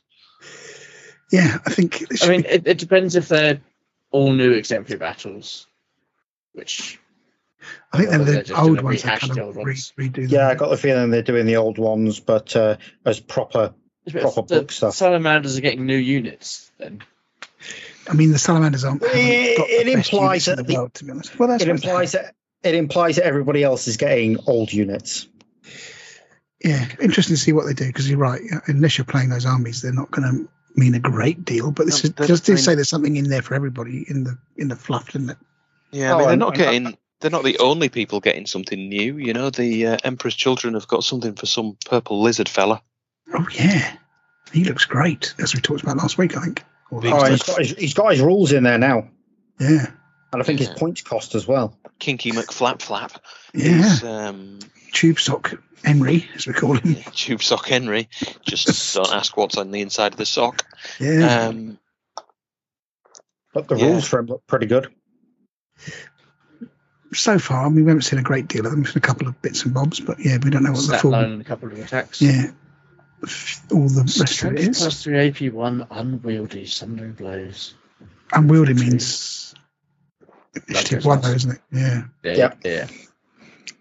Okay. It's like Power Fist type thing. Random question, Chris, actually. Where would one source power talons for non-Aquilon type chaps? I don't know. All right. Is that was short and sweet. Sorry. Answer that question. Not a clue, mate. Yeah, I don't know. I would, because there's a problem with using lightning claws insofar as the scale is slightly out when you're trying to attach them. Probably what I would be inclined to do if I was that way inclined would be either to hope that someone third party has made them, or use Power Fists and just attach 3 claws to them and sharpen the fingers up a bit. Yeah. Just so it's, because I mean that's what lightning claws are, is Power Fist with staggers at the end, basically. So yeah. Basically. Yep. Okay. But yeah, I haven't seen an actual third party kit for any custodies. Weapons, actually, even on like Etsy and places like that. Okay, so you know, because they're more curled, they're more like Raven's talons, aren't they? They're more a bit, yeah. Unless you can get them, like that, well, you might be able to get them. All right, Colts 3D to the rescue. Yeah, I was going to say, I'm sure there'll be something kicking around. Yeah, but I've not looked at them, so I couldn't say one way or another. Yep. Okay. But what's next? William Powell's. How are things? Chris, cool. I was distracted. I'm sorry. Hello. Right. And the opinion of this next one was full of praise. Apart from me. Yeah. The new Brutal Mark III Trade Champion Forge World. Apparently, he looks amazing. And see him being added to many armies. These are Mr. B's words, not mine. And I'm not fussed by him. He looks great. I like him. I don't like the helmet. I don't like the chest piece, and I don't like the backpack. Apart from that, it's great. Apart from that, I'm a fan. I think it's good. Yeah, I think it's a really good model. I'm looking forward to this. Yeah, I'm guessing this means at some point we're going to get. I'm going to buy him. He sends a forest. So.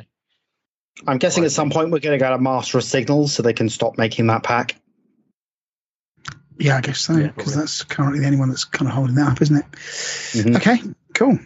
I just think that head, if you Google Megatron Transformers film, the heads are interchangeable. The face is the same. I think that's where I get my dislike from. Well, good to know. Avoid Transformer references in any design going forward, Games Workshop, or else you're going to incur the wrath of Chris. Yeah, heaven forbid. Specifically the film, the Michael Bay movie ones. They were pretty bad. They were terrible. Pretty bad. Not the original. Walking out of a film, it was the first Transformer film, was just awful. But anyway. I know, it felt like my childhood had been... Is that the one where Megan Fox is in it and just kind of... It is, yes. Yeah, okay, yeah. Well, there you go. It is. Doing the one thing that she can do, just... Yeah, she's drenched in the oil and does everything in slow motion. Yeah. Very good. And honestly, have you seen the new Mortal Kombat game with her in it? No, I haven't. Oh, she's just awful. Not a fan of fighting games. Oh, fair enough. But yeah, she plays one of the characters in Mortal Kombat, and she's just Dreadful. Yeah, I've heard people said she's terrible. Okay. It's like, honestly. All right, so we're going to talk about Mortal Kombat 1. Yeah. All right. Yeah. Just dreadful here. So we're going to talk about small news now. So we're going back to Chris. Yeah. And back to Chris. Yeah, back to Chris. It's going to kill things off quickly. Imperialis has been delayed into an unspecified date. Rob was secured and given alcohol and given a bit of wood to whittle to calm him down. So yeah, I mean, we'll get it at some point, but we're just gonna, you know, just continue to get excited. And it's interesting seeing how they're incorporating all the cause they had the in case you put it in here. No, they're saying how Imperialis, you know, Aeronautica and stuff's going to transfer into it and things like that. So yeah, been a few articles about that recently, so that's cool. Yep. Nice. But, you know, it's coming. We're just gonna wait. Yeah, don't want to wait. Looking good. Cool. Right. Warcom did an interview with Darren from the studio on all about how to debigulate TM. The models. So if you want to interested in how that design process works, head on over and have a look at the article. Yeah, it's actually quite interesting the way it talks about how, you know, for like it talks about the Malcadorn, one of the key design cues being the rivets, and how you just can't have the rivets at the normal size in 8mm. You know, you've got to exaggerate them a little bit, but you can't exaggerate them so much that they look like they shouldn't be there. Mm-hmm. So it's quite interesting in that respect. Yeah. Oh, good. Nice. Okay. In addition to the existing Titanic, slightly sorry, weird is the Sakaran Omega, mm-hmm. The plasma cannons are round the wrong way. Yeah, they're not. They're flat rather than vertical, which is interesting because actually, what is that? That's normal Predator cannon, isn't it? Yeah, and then it's the Lazcannon. But yeah, weird. I wonder if the plastic version of that kit is on the horizon, but with flat plasma cannons. Mm. It would not surprise me, and that would actually be rather welcome. Great. Would it? It's shorter as well. I think it looks super cool when you have it the other way around.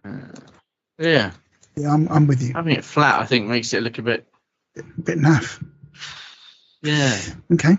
Cool. But we'll see. In addition to the existing Titanicus kits for scenery, GW are giving us tiles for it and a ruined building kit. So add variety to your battle bling set. Hi guys, Chris here. I'm here with the Warlord Titanic crew of the Argent Monarch. Say hello. Perhaps I'll stand a bit further away next time, but anyway, we're here because the Princeps was a bit sad that the Argent Monarch looked like every other Titan on the field. Isn't that right? So we gave them all the details of BattleBling, an online web store where you can get all the bits and pieces that you need to make your Titan stand out, doing alternative weapon options, alternative bases, heads, everything you need to make your Titan that little bit different from the one you're about to volcano cannon.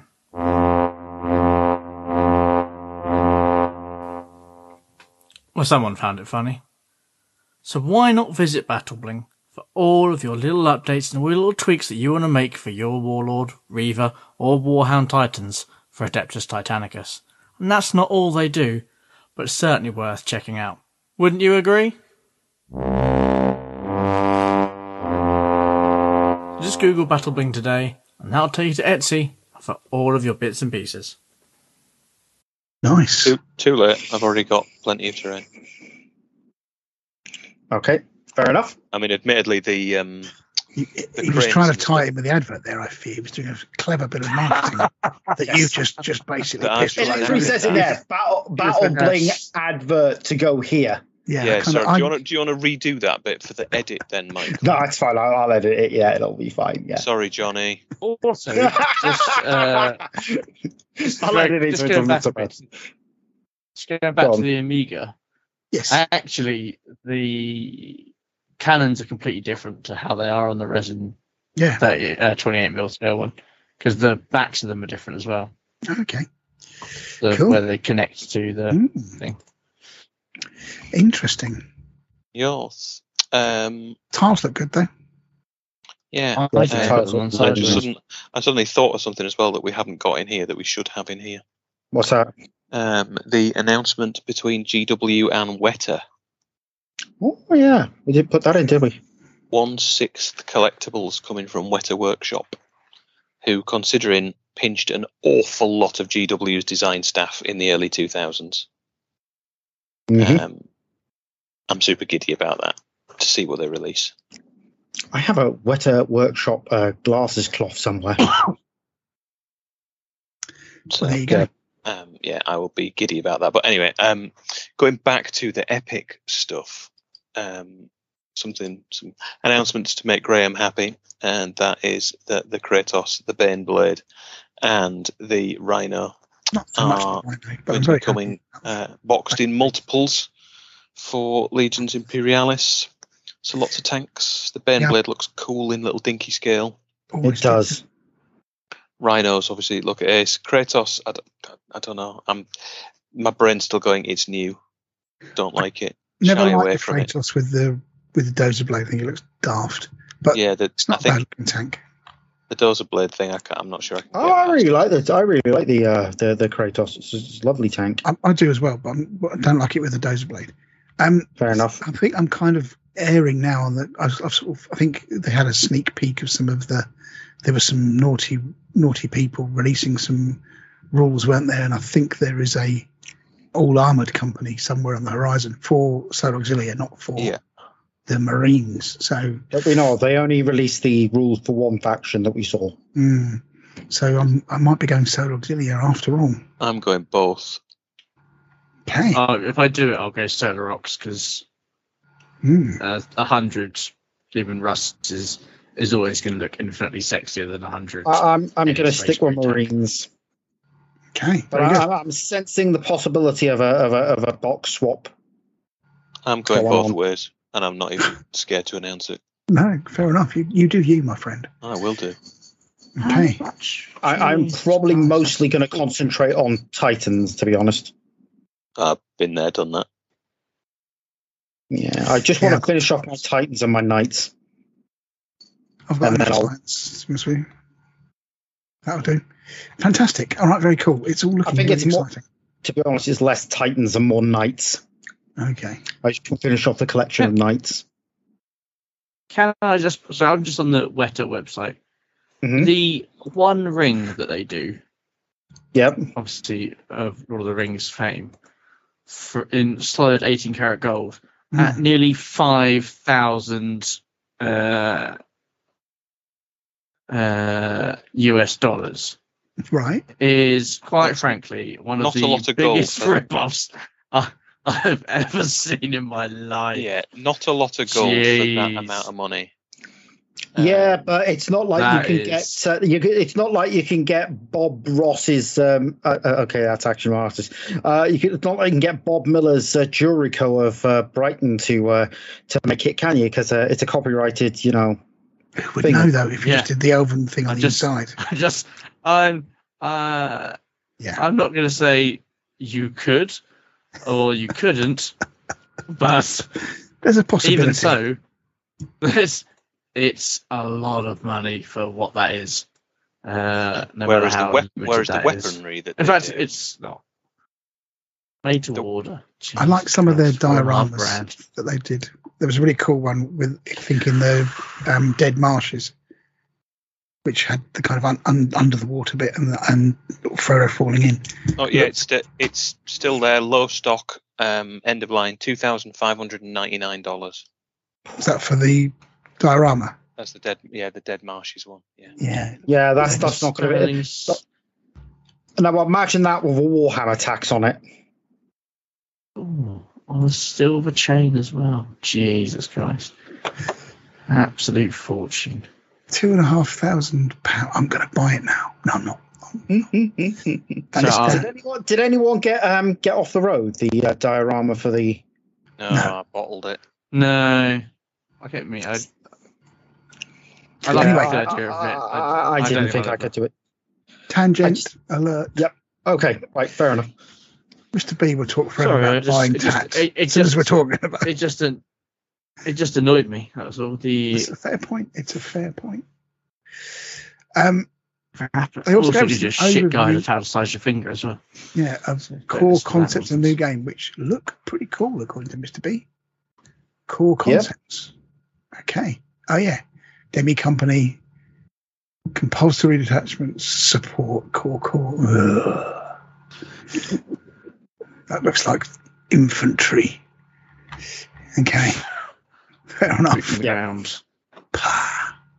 Nonsense. Right. Okay. Pretty cool to Mr. B, somewhat concerning. Robert. Yes, sorry, I got wetted by the way. I was looking at the Balrog statue. Very nice. Yes. So we are. They're still doing the swords, just out of interest. Eh? They do any of the weapons. So. You can buy them. An Elvish blade is about £2,000, but it is made by the same guy who made the proper ones, and you can sharpen it to be like a razor if you want. It's a proper piece of kit. Wow! Yeah, and the swords I buy. After I buy the Spitfire, one of the first 5 things I would buy would be one of them. My mate Paul did get Sting from them. Nice. To cut his wedding cake. That seems like a very good excuse to buy that. So we're getting a rundown on how these Legionis Imperialis armies will work. Now, I haven't actually gone through this article yet because it has lots of words and lots of stats, and my brain just went soup. But basically, Marines are going to need to work kind of like combined arms. You can't just infantry everything because you get spanned by tanks. You can't tank everything because you get spanned by infantry, etc., etc., etc. Saying like how Legion Kratos squadron 150 points, 2 Legion Kratos, 60 points for another one, 110 for another 2, 200 points for another 4, so 350 points, and you've got 6 Kratos. And Graham's getting the fizz in the background. No, I'm just looking at Solar Auxiliary Armoured Company. Now we're talking. I'm just opening that one up now because for some reason they're all on separate links. What are you doing, GW? They're all different articles. Oh, that would be why. Yes, there's one on Solar, the one on the Solar, there's one on the, aeroplanes. Solar Auxiliary Armoured Company. So, armoured companies with a hammer, consisting of a dedicated tank squadron commanded by a seasoned veteran.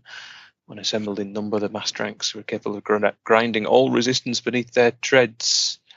So, an armoured company is 3 battle tanks and 1 extra, which could be another battle tank, an artillery tank, or air support.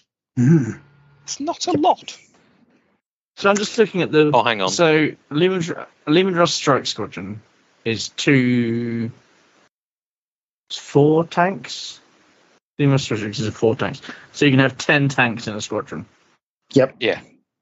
For an additional 220 points. Magnificent. 10 tanks for 220 points. They say it's going to be a 3,000 point game. You are going to get your 395 points.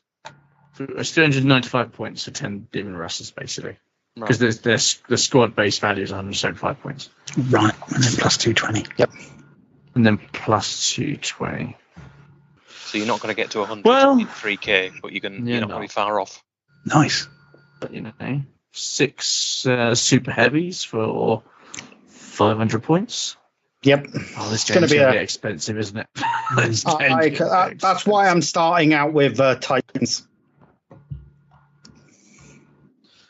Well, we've got this right, haven't we? From 100 points for a Bane Blade, basically. I'm thinking that combined game that we really want to play. that campaign game, Chris, might be 2025. Let us build up the armies. I am going to be. I can't imagine they're going to be super expensive and, like, say, you don't have to buy all at once, do you? It'd be little blisters, aren't they? The things that I've previewed have all been like 4 or 5 in each of each thing, haven't they, so far? Yeah, so like the Dreadnought box was 4 Leviathans, 4 Derridaeos, and was it 6? Wow. The fire like support pack, now you mention it, well, now that I mention it, has got 12 tarantulas in it, and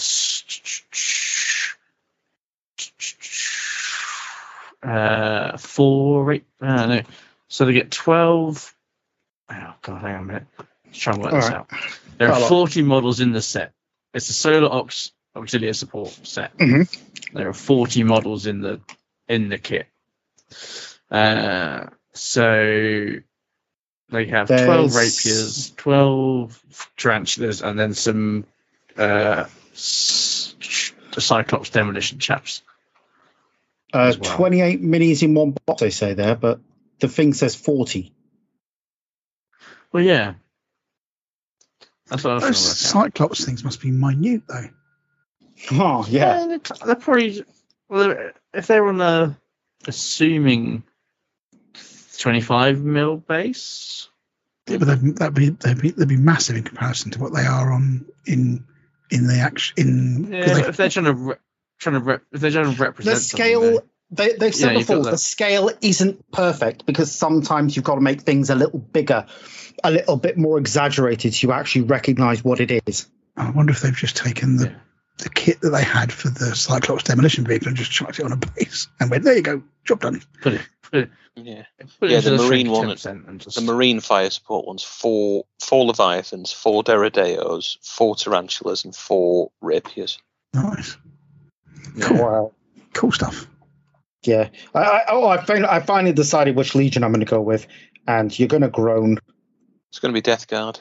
No, Ultramarines. Of course, that makes sense. Why wouldn't you? I have no problem with that. My Titan Legion is already loyalist, so. Hey, look, just if Legio Disco or anything to go by, my Solar/militia are going to be so colourful. It's going to be flares, platforms. Yep. Yeah, that's big hair. Yeah. Man Googles neon paint immediately. Yes. Yeah. So, allegedly, to my personal delight, the Solar Auxilia will be getting a pack of Basilisks and Medusas. Let's hope they're not as terrible as they are in the 28mm game. Then, yes. Great looking models like the Solar Auxilia ones do look great. Particularly the Basilisks. The Medusas look a bit stubby, but the Basilisks look really cool in that kind of fully armoured, enclosed thing. But yeah. Did you see what they're like? But I think this game is going to be the bomb. It's going to be fantastic. Okay, what's next, Mr. B?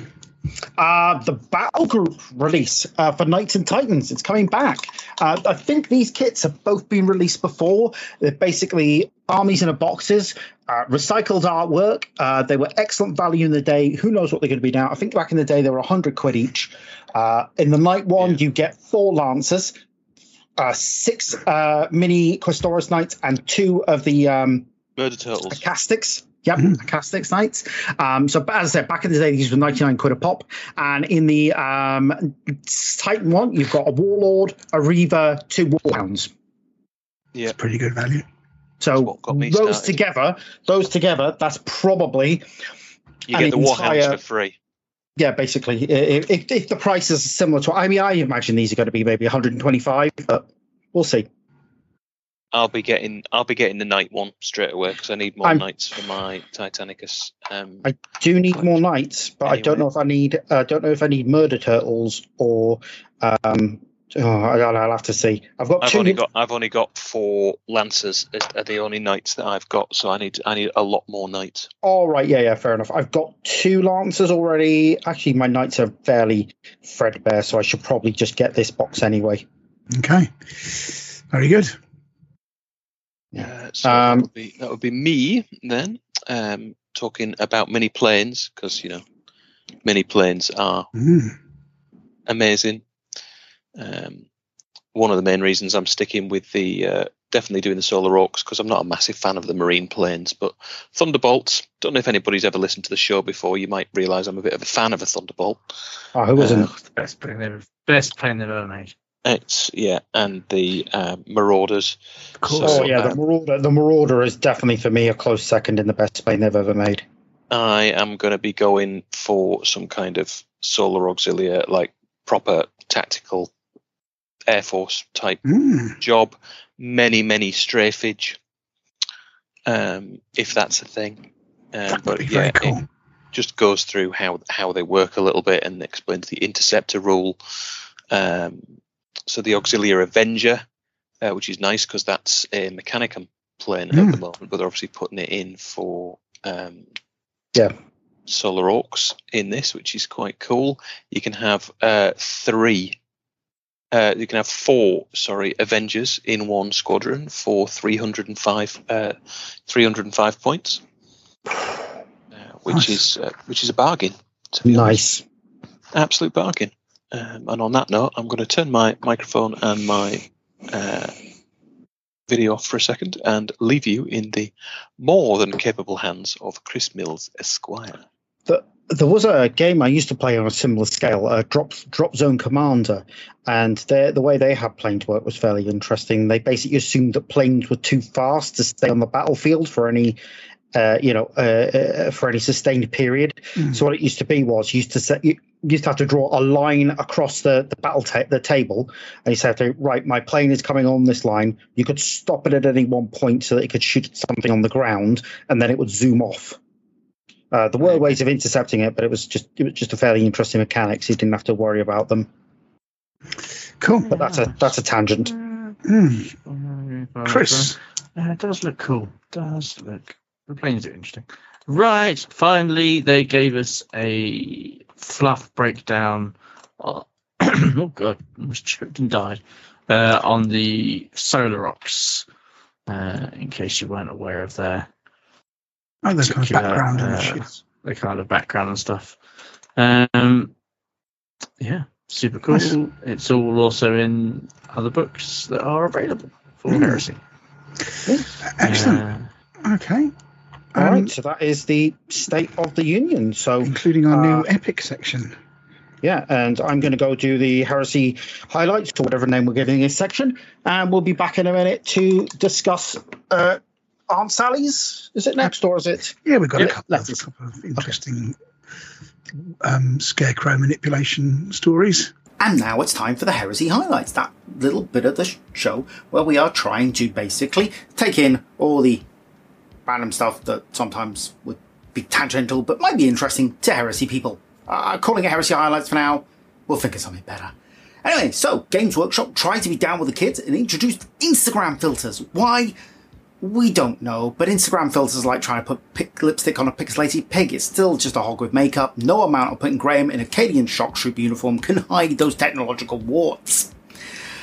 Not happy with teeny tiny Marines in Legionnaire Imperialis? How about big Marines from Joy Toy? And no, that's not a manufacturer of tickled trinkets for grown-ups, but rather action figures that you aren't supposed to take out of the box.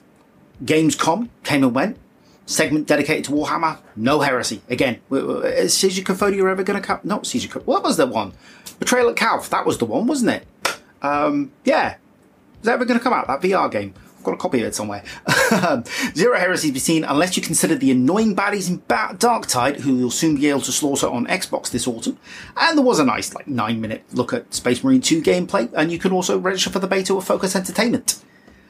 In Warhammer Plus news, it enters its third year with a choice of minis. A vampire, and nothing you doubt I can squeeze that into a militia list, or a Kavrakin sergeant based on the old Karl Kopinski artwork from the days of my youth. No £10 gift voucher this year, but you will get two 20% Warhammer merchandise codes, and given how expensive that are, brings it down to normal Games Workshop prices. Mats. We love Mats and Deep Cut. Studios have given us a new Desert City mat designed with Shatterpoint in mind. Got to play Shatterprime. It's actually really cool. And the map looks good. Excellent on a heresy table. Galeforce 9. They've released a new set of hobby tools. Looks to be pretty comprehensive. No word on a UK release yet. Can't imagine it'd be far behind. Looks to be one of the wider ranges of tools from a single manufacturer we've seen in some time, with skeleton tools, nippers, flexi-sanders, micro-knives, flails, etc. And Warhammer Day is happening again this year, and if you're so inclined, the female squad for your militia army coming. And for our fans in the education sector, Warhammer Alliance are once again looking to support summer, well, not summer schools, school clubs, just school clubs, with a new support package and a new season of Battle Honours. So if you're a teacher, reach out to Games Workshop to get yourself sorted, because this is the pipeline by which we create new heresy nuts. Cheers.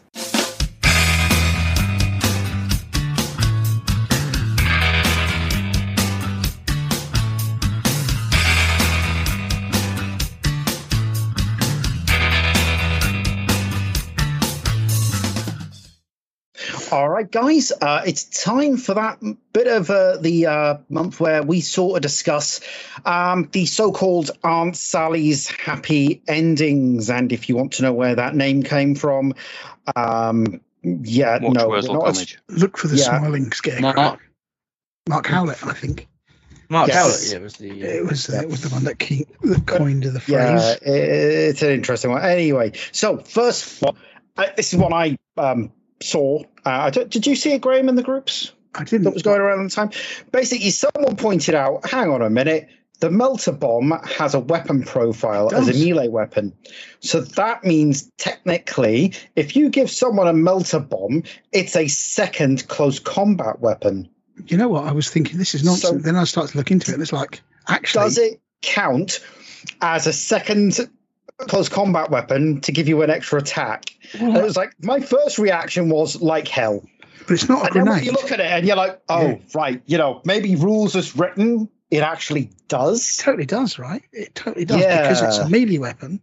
It's got a profile in the melee weapons area, whereas grenades have got a specific thing under grenades in the... It's not a grenade, it's a bomb. Exactly right.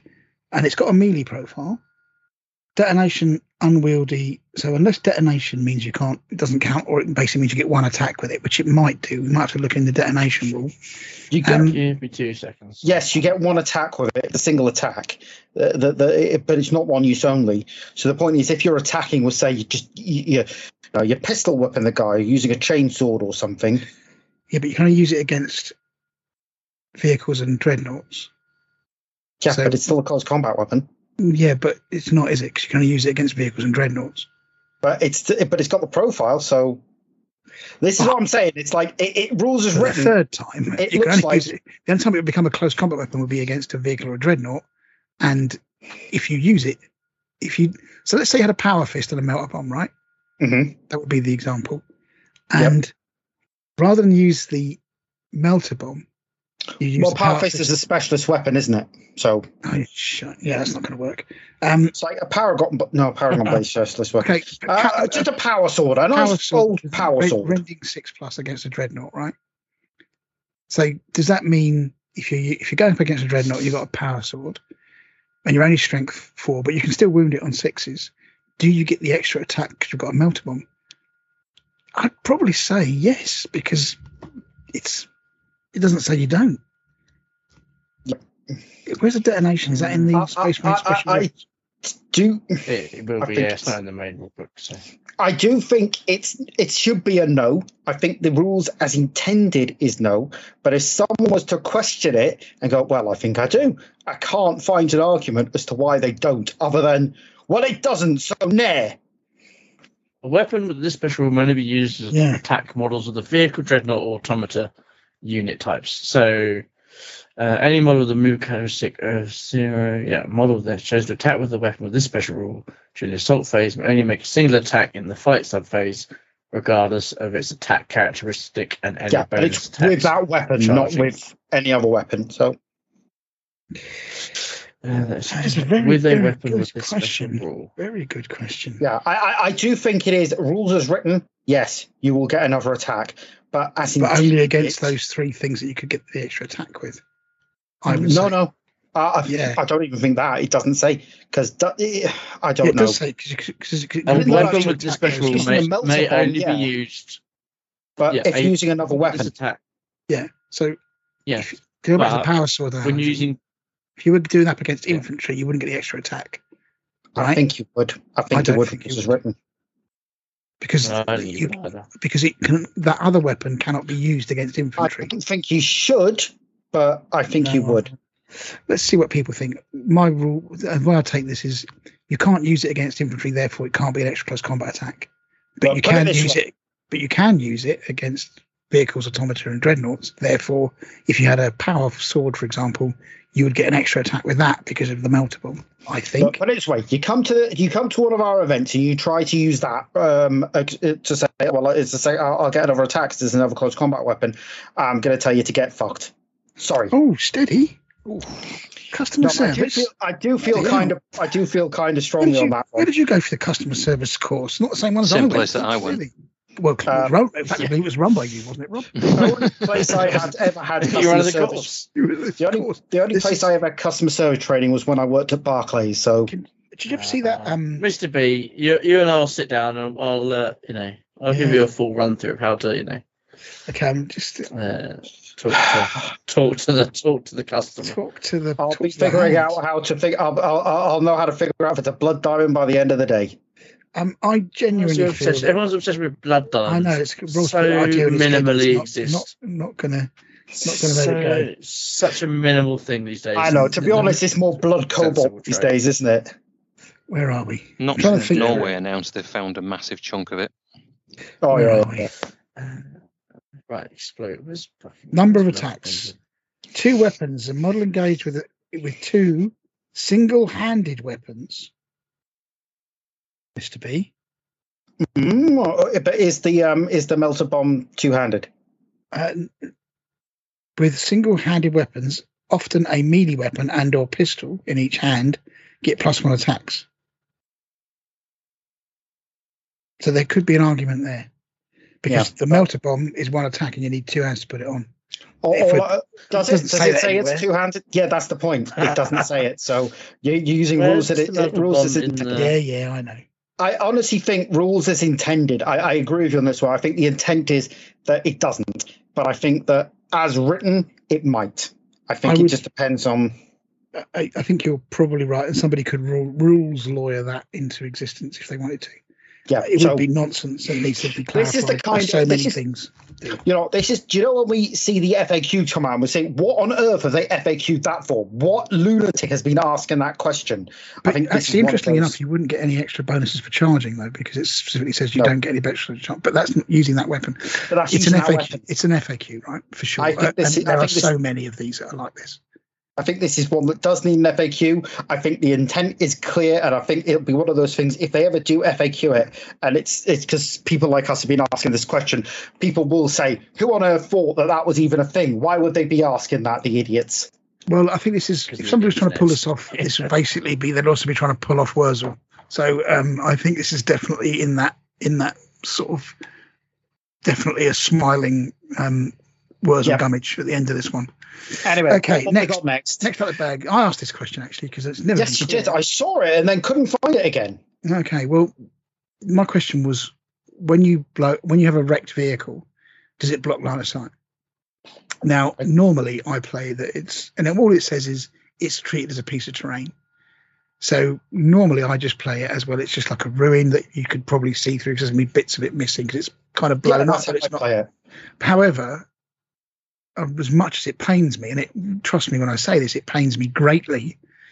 Greg Dan did point out that it is true line of sight when it comes to terrain, and as it's a terrain piece, it's true line of sight. So basically, that model is true line of sight. Therefore, it's blocking, even though shooting through your own infantry is perfectly allowed. Shooting through dreadnoughts is perfectly allowed. When it comes to terrain, it's true line of sight. So yeah, I think Greg is actually right on this. I think I agree with you. I think he's right on this one. But my personal interpretation it annoys the living Jesus that he's right. My personal interpretation of this throughout the years has always been: if it's a wreck, it's full of holes, it's messed up. It's on fire. It's not. I think in the old edition, it was you had different types of cover save you could give, didn't you?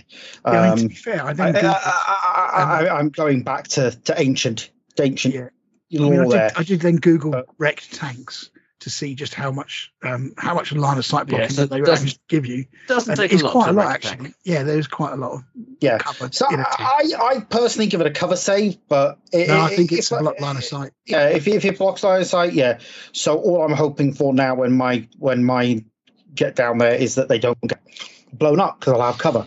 Yeah, I mean, I think that's perfect. And I think people would abuse that and just drive a load of rhinos in front of Lazcannon squads and say, ha, you got to move now. Which I know this is a tangent, but I built my first Daimios pattern vehicle yesterday in plastic, and they're really nice. They're nice. Anyway, augury scanners and transports, this came up. This isn't really manipulation of a scarecrow. This is actually a reasonable question. Didn't we ask this in the last episode? No, I'm pretty sure we didn't. We might have done. But anyway. Yeah, because we talked about Decurions. No. We were just talking about that. But Decurion has an conversation. Yeah, one of them has an augury scanner.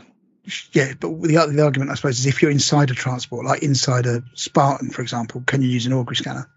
I'm pretty sure the rules specifically say no. They don't. They do say for Nuncio Vox, but they don't say it for augury scanner. Oh, right, okay. Oh, Nuncio Vox, yes, that's right. So yeah, there's a whole raft of yeah. So I think basically you could use it for stopping infiltrators, I think, but you couldn't use it for the free interceptor because you'd have to be shooting through the hull of your tank to do that. My personal view on it would be, and this is how I would play it, but whether this is throw a dice and decide, maybe. No, I would. Is there a firing hole? Is there a firing point? There aren't access points in vehicles. Yeah, there aren't fire points in vehicles anymore. Sorry. The thing would be, so you can't benefit from a model that isn't on the board. Yeah.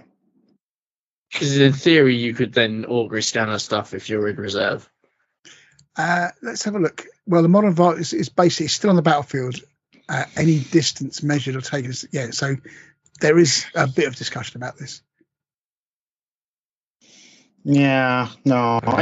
So there's if the player needs to measure a range involving the embedded embarked unit, except for shooting, the range is measured from the hull. So there is clearly, in the rules, there is a thing that points this out. So yeah, okay. I think it's. I would say yes, but obviously you can't use the interceptor because you can't shoot through the hull. That's true. But it's not there's a lot of people arguing that otherwise. It's a dubious one, right? And to be fair, it's not like you're going to be embarked in many vehicles that are going to be capable of taking down a flyer, for example. Yeah, the argument I think is that. The transport doesn't gain the model, that doesn't gain the war gear of the squad inside it. So again, you can't measure. So it's a 50-50 again FAQ. I think I don't think it's deliberate gamesmanship. That one I think it's a reasonable question. This one is definite gamesmanship and probably set somewhat tongue in cheekly to highlight once again that there's a problem with the rules. But can Alpha Legion give infiltrate to a fortification? And the argument is, well, I can't see if you can't. I have seen this asked a few times, and the answer has always been yes, but no. Yeah, this is. So the link doesn't open for me, so talk me through this one.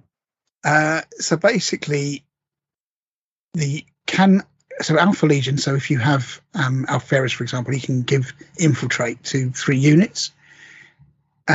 Can you give it to a fortification within the? Does it give it to units, or does it give it to units with the Alpha Legion special rule?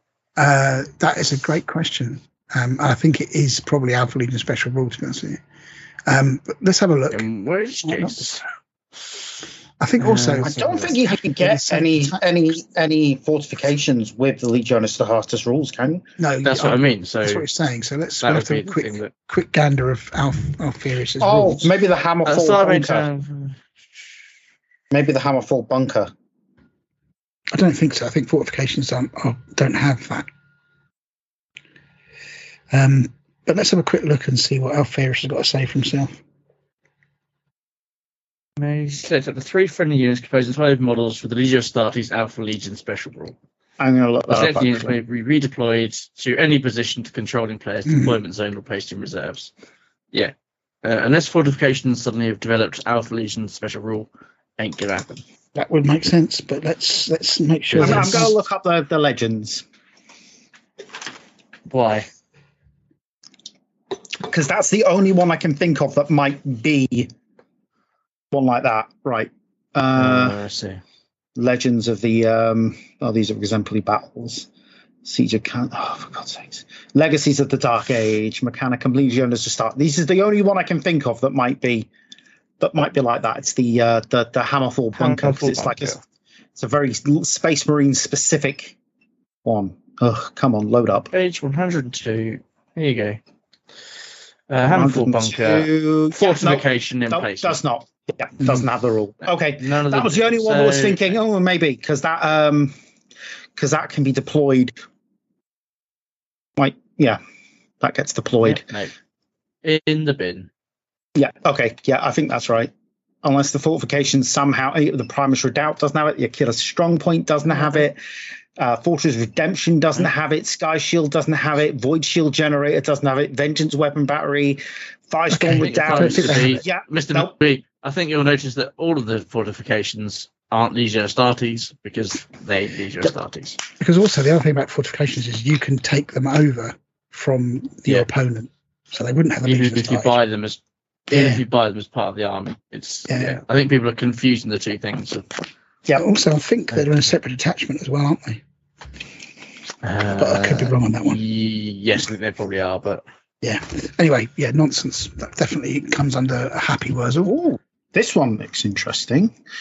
Advanced reaction, bitter fury. Ooh. Yeah, this is people trying to shoehorn the advanced reaction for the Iron Warriors into the same reaction that the Ultramarines have. And again, it comes down to the kind of wording and the language. But ultimately, the long and short of it is, I put the actual advanced reaction in the notes, is that because it doesn't specifically say something, therefore it must mean it. And yeah, it seems somewhat nonsensical to me as an Iron Warrior. So once per battle during opponent's pleasure shooting phase, when an enemy unit declares a shooting attack targeting a friendly unit under the reactive player's control, composed entirely of models with, I don't know why they didn't just put that as a general rule for all advanced reactions. Once the active player has resolved all to hit and to wound rolls and armor saves are made, before damage mitigation rolls are made or casualties removed, the reactive player may make a shooting attack targeting the unit that triggered this reaction, with all weapons making twice their normal number of attacks, but gaining its hot special rule. Where are we? To hit for rolls this weapon already process gets hot special rule on a 1 or a 1 or a 2. Okay, so only 1. The unit that makes a shooting attack as part of the bitter fury reaction may not make any attacks indirectly. So the argument, I think, is that it can be more than one unit making that attack, or a different unit that's making it.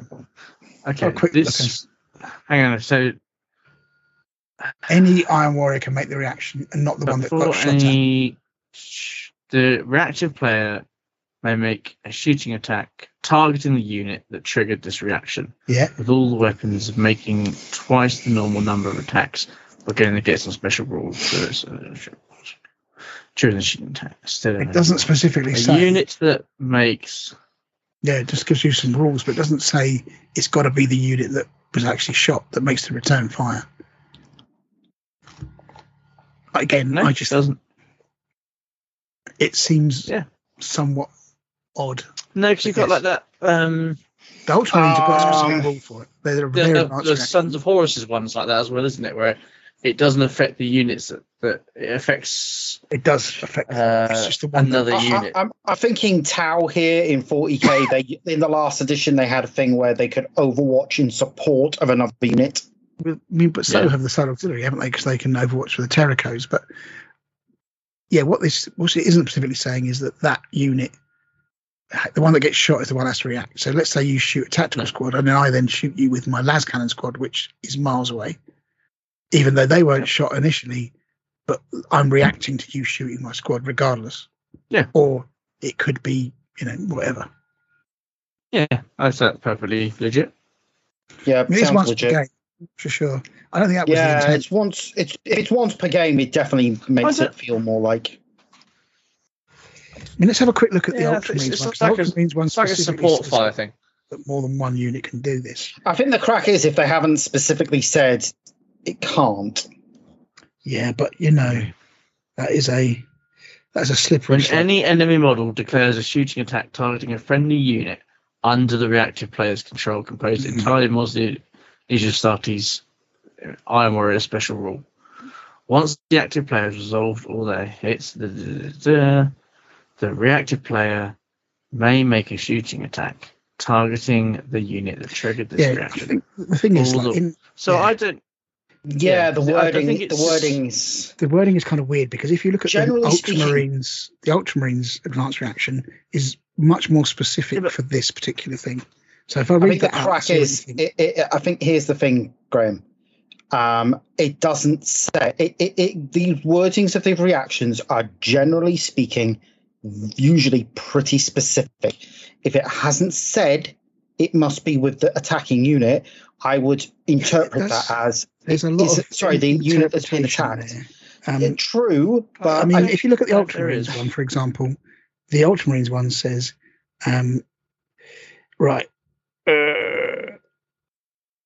saves are made, but foreign damage mitigation rolls are made. The reactive player may choose to expend one of the reactions for that phase to have both the unit targeted by the shooting attack and one other unit. Different. But it's a different reaction, because that's two units. That's allowing two units to do it. This is allowing two. You have one unit that can do it. No, this allows one. But it doesn't have to be the same unit that gets triggered. If it was allowing multiple units, it would say multiple units. It's not. It's not saying that has to be the unit that was shot at, so it's a unit. 85 comments on that, by the way, so I just want to point that out. So I don't... Clearly it's not quite as straightforward as you guys are making, but... I don't know... I honestly think that... what do you think is ambiguous? I think it would be more specific than that, but... You're right. If it doesn't say it, I'm not going to argue about it. It seems perfectly reasonable once per game that you can shoot them with another unit. It's just a bit odd that the Ultramarines one is very specific and this is very... But the Ultramarines one activates two different units. Yeah. It's not... You activate Unit A and Unit B, so it has to be specific about what units can do it. Whereas this is... Jeff gets attacked and Steve and his mates... it's not even that. It says someone can attack back. It's basically saying someone can attack back, so it can be any unit really. But you know, I agree. It definitely probably wants FAQing, because if it's generating 85 comments about it, but I think it is. I don't like being gamey, but I think it does. I think it is quite. I think it clearly does say sorry, because it doesn't say you have to use a certain unit.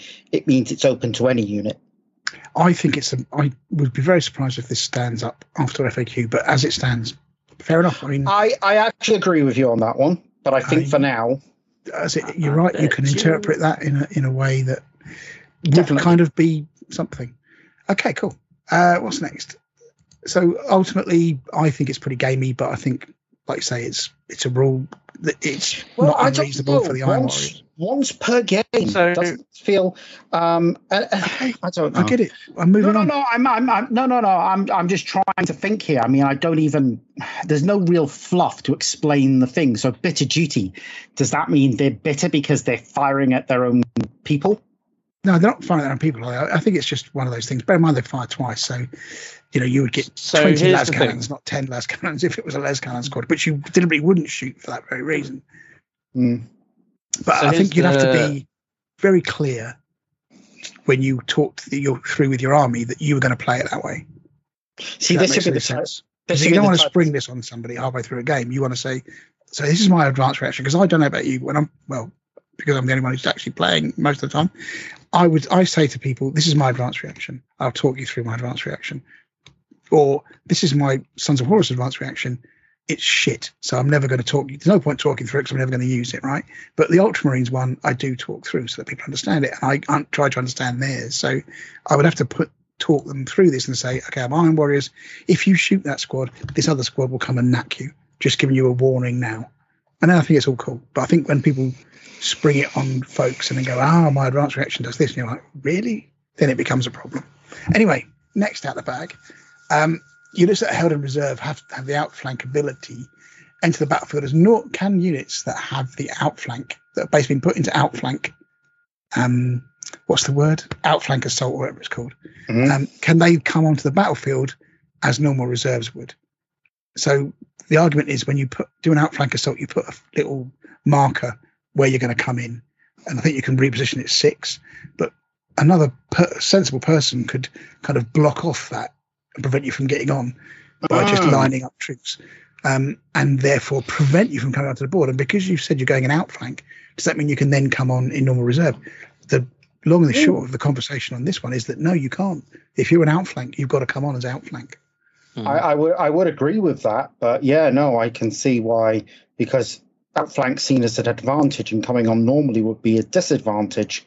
But at the same time, you're looking at the I used this photo on our Dark Angels article that we put up last week. The guy from tournament who with a recruit who created a line so the White Scars couldn't enter the table. Basically that's exactly what's in this thing that somebody's put that exact same picture on, because it's effectively that. You can line up. You just need to be a bit more. If you're putting your marker right next to the deployment zone of the other person, then it would be a logical thing for them to try and block it off. Right, I have to. Right, I haven't used outflank yet, so you might have to correct me here. But the outflank, the outflanking, is that just the marker? Does that just indicate the table side you're coming on? No, you've got to come near the marker. How near the marker? Let me just find how many inches. Yeah, because full rules for that. Because I think then it's. I think then if he's coming on within the marker, I think what you're looking at is a risk reward. You are, if you put it on someone's deployment zone, you are hoping that you can get it on without them coming in. Right. Okay. I'll read the flanking assault rules. Yeah. Okay. I think before the start of game turn 1, when placing units into reserve, a player must choose to assign one or more of their units in reserve to perform a flanking assault. All models in the unit applying to the flanking assault must have the outflank special rule. Yep. Unless they're embarked on a transport vehicle that has the outflank special rule. Once all the units have been assigned, and both armies have been deployed, but before infiltrators, bear in mind, deploy scout moves are made, place a flanking marker at any point along the edge of the battlefield, including within the enemy player's deployment zone. This marker represents the intended arrival point of the flanking assault. Mm-hmm. When rolling for reserve, roll a single dice for all of the assigned units. If the roll is successful and the controlling player chooses to bring them into play, then all the flanking assault units must enter play in that turn and follow the flanking assault procedure below. Okay, a bit of a read here. Does it say how far they can be? That's all, really, I guess. Disorganised. So if you screw it up, they can move it 24 inches up and down that line. If you roll 2 or higher, then the player making the flanking assault may move the flanking marker up to 6 inches in either direction. Once the flanking marker's final position has been determined, the flanking assault unit may move the flanking assault units onto the battlefield, measuring from the point marked by the flanking marker. Is it their normal move distance? Yeah, it's a normal move from that point. Okay. Yeah. So no, I think I think from what you've just read there, my interpretation of that would be no, you have to outflank. You have to outflank, and you could basically then use infiltrators and scout to basically block them coming on. As long as you can do it within 12 inches. And then people said, well, you could just ram them with a vehicle, but actually you can't, because it doesn't move the units out of the way anymore. A ram. So yeah, you could basically screw somebody over by preventing them from coming onto the board with the classic. My way of looking at it is in many Warhammer games, there is a risk-reward mechanic to a lot of the things that give you a great reward. There's also a great risk. Deep striking, for example, has always been a thing that is risky. It's supposed to be risky. But if you pull it off, it's a great reward. So I think this is just another example of If you pull this off, fantastic. You've just gotten a great reward. You've got a unit on the battlefield in a position. You've outflanked. It would be pretty. It wouldn't necessarily be easy to pull off, but you could potentially block somebody coming on. Anyway, that's it for the rules. So we did strike. Yeah. Anyway, we got some letters from the audience. So shall we go and talk about these? Because the live studio audience is that? Yeah. Yeah. Yeah.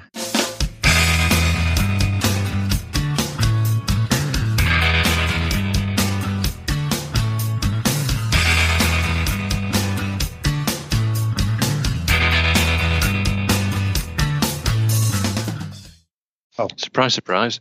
Michael's been saving some interesting emails up from... This is Michael's definition of interesting, by the way, and does not in any way reflect our collective definition of interesting.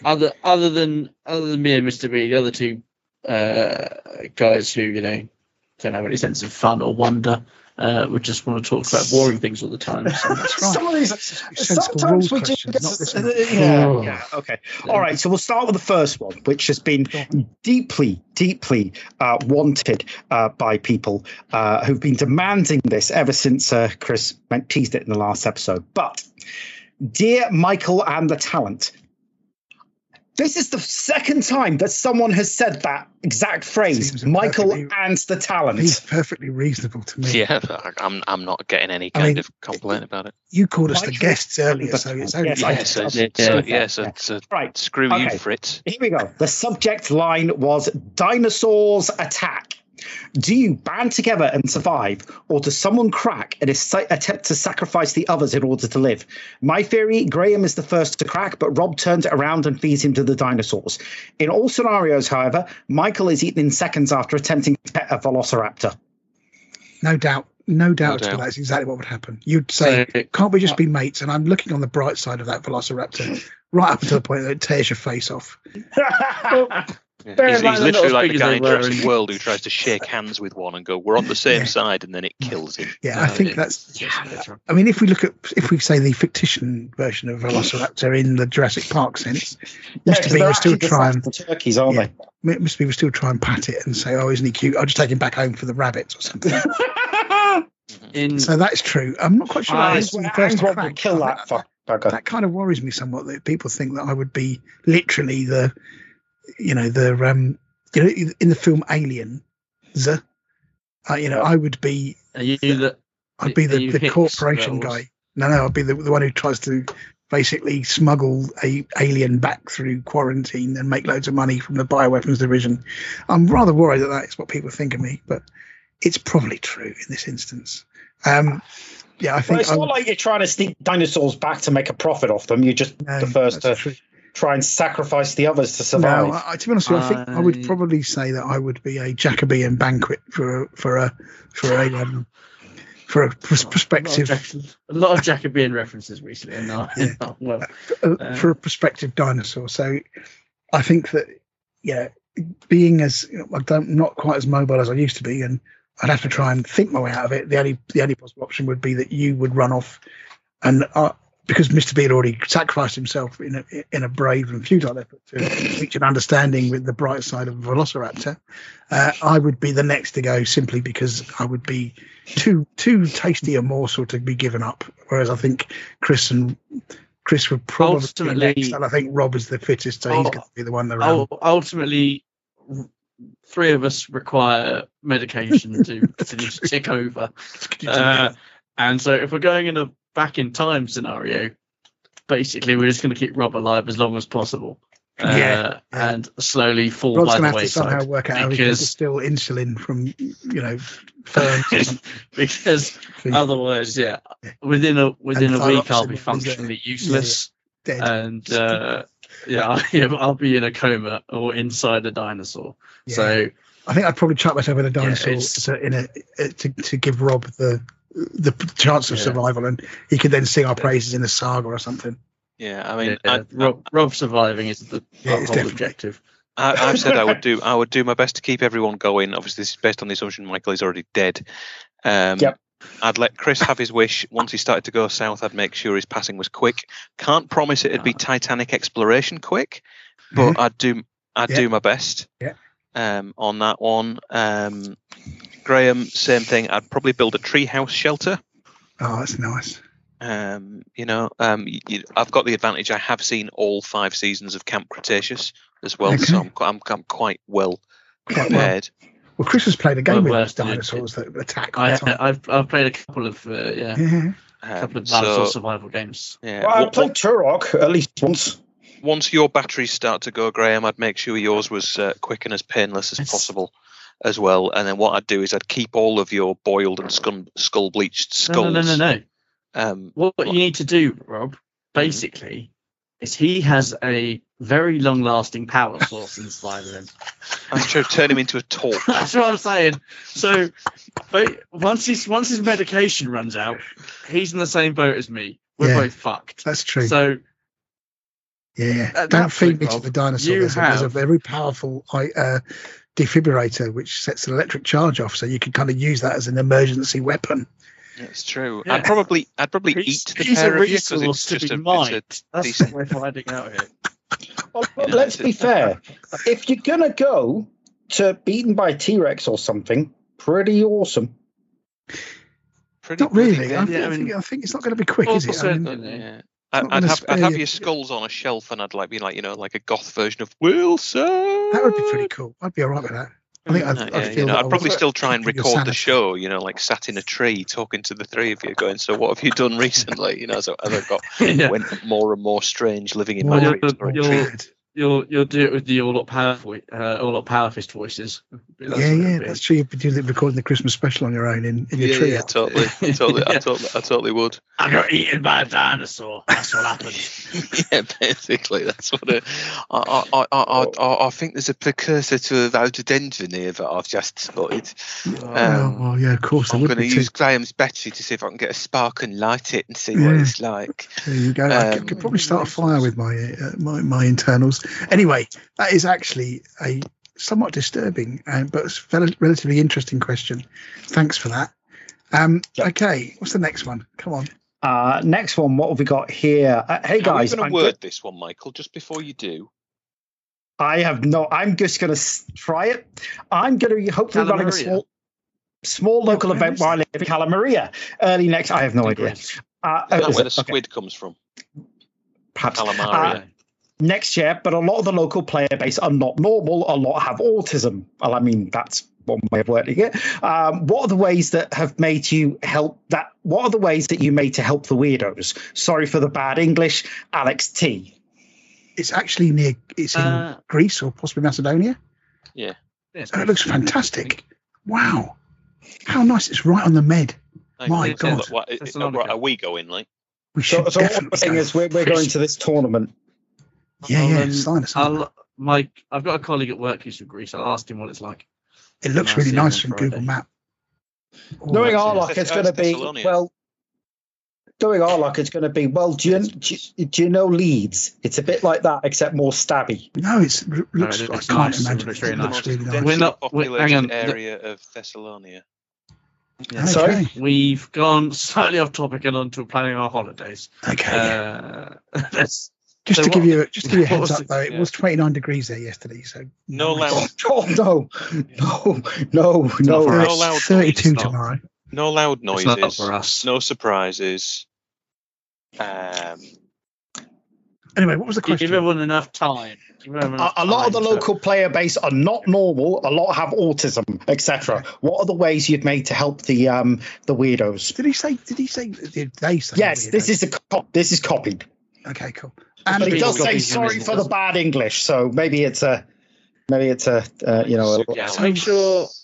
make sure everyone's got time, because that's going to be an important thing. I should always be prepared. Yeah. Come prepared. Clear, unambiguous objectives and mission parameters. Yeah. Definitely. And scoring. For I would say if you do have people with autism, etc., maybe have a lower points, or instead of trying to squeeze 3 games in a day, only do 2. So I think the things that we've learned over the years, I guess, are don't be too ambitious. because actually the things that you do that you think are really important very rarely actually are important to people. Keep it simple. You know, don't be crazy ambitious. I mean, we are still ambitious and we still push the envelope, but we've simplified our things a lot, haven't we? We kind of, we've made the systems work for us rather than having very complicated systems. They now do the same thing, but in a simpler way. So don't overcomplicate it. Don't create like a massively complex campaign until you're confident you can run an event. So my advice would probably be keep it simple. Like you say, if you're going to do your own custom missions, which I probably wouldn't advise to start with, use the Cuthonia missions because they're really easy. Yeah, make sure they're super really clear. Good. The instructions are super clear and play test them. But if you are going to use, like say Michael says there, if you are going to use off-the-shelf ones, the Cuthonia ones are pretty good. Keep it to 4 turns so it's not too long, particularly in this edition. But start small. Think about what you enjoy about going to an event, if you've been to one, and what you'd like to see in an event, because that's how we kind of gauge it. We we write events that we would like to. We write events that we like to play. People specifically like autism and stuff, as Rob said, keep your language. No ambivalency. And no room for interpretation. It's got to be. And like I said, come prepared, I think, is the key thing. Clean and clear on the day. So if you've got a story you want to tell, for example, just give people time as well. Just give people time to take it all in, and don't rush anybody. And remember, it's supposed to be fun. It is supposed to be fun, but it's supposed to be fun. So keep that emphasis on the fundamentals. Don't let them with an emphasis on weirdos. Just in case they be weirdos, they might not necessarily appreciate that. Yeah, but I think maybe it is the Greek to English translation. I think, like I said, I think if you are going to have a story, have a narrative, don't make it a tournament. So make it a team, like traitors be loyalists, because I think if you play a tournament, then people will play it like a tournament, i.e., they will inevitably try and destroy everybody else with a maximum victory points. So if you play it as a team, then it doesn't encourage that kind of play. It's like more of a team game, and then it's your team may lose one game. It doesn't matter that the overall the team may have won. So team game. If you've got a story, write the story in advance. Don't just try and wing it on the day, and come prepared with a short paragraph between each round to explain where your story's going. Yeah. And then let's say keep it simple. That's basically what I would do. Remember the fundamentals with a focus on fun and a secondary focus on mental. Yeah, there is that, of course. Anyway, that's a good question. That is actually a good question. The next one, I've got no idea about this one, but I'm going to take it. It just came in. Coffee, tea, or me, Oksana from the front lines in Donetsk. I don't believe that's real. That's a spam. From Donetsk, if I know. Donetsk, not Donetsk. Okay, I've got no idea how to pronounce the words. That's just somebody trying to sell you some sort of an extra tablet, 5 letters in it for a start. So that is just a spam email, Mr. B. We do get them, I'm assuming. Yeah, I guess maybe. I don't know. I want to see the email. I'm flipping. Okay, yes, I'll forward it to you. I will forward it to you. But it was, I don't know. We've got. It's weird. I still need to send you them. I've got them on my desktop. I will send them to you later. But our listener figures, Ukraine is still very high up there. It's higher since the war started. So I don't know. Jeez, things must be bleak. Right. We've been saying in answer to that second question.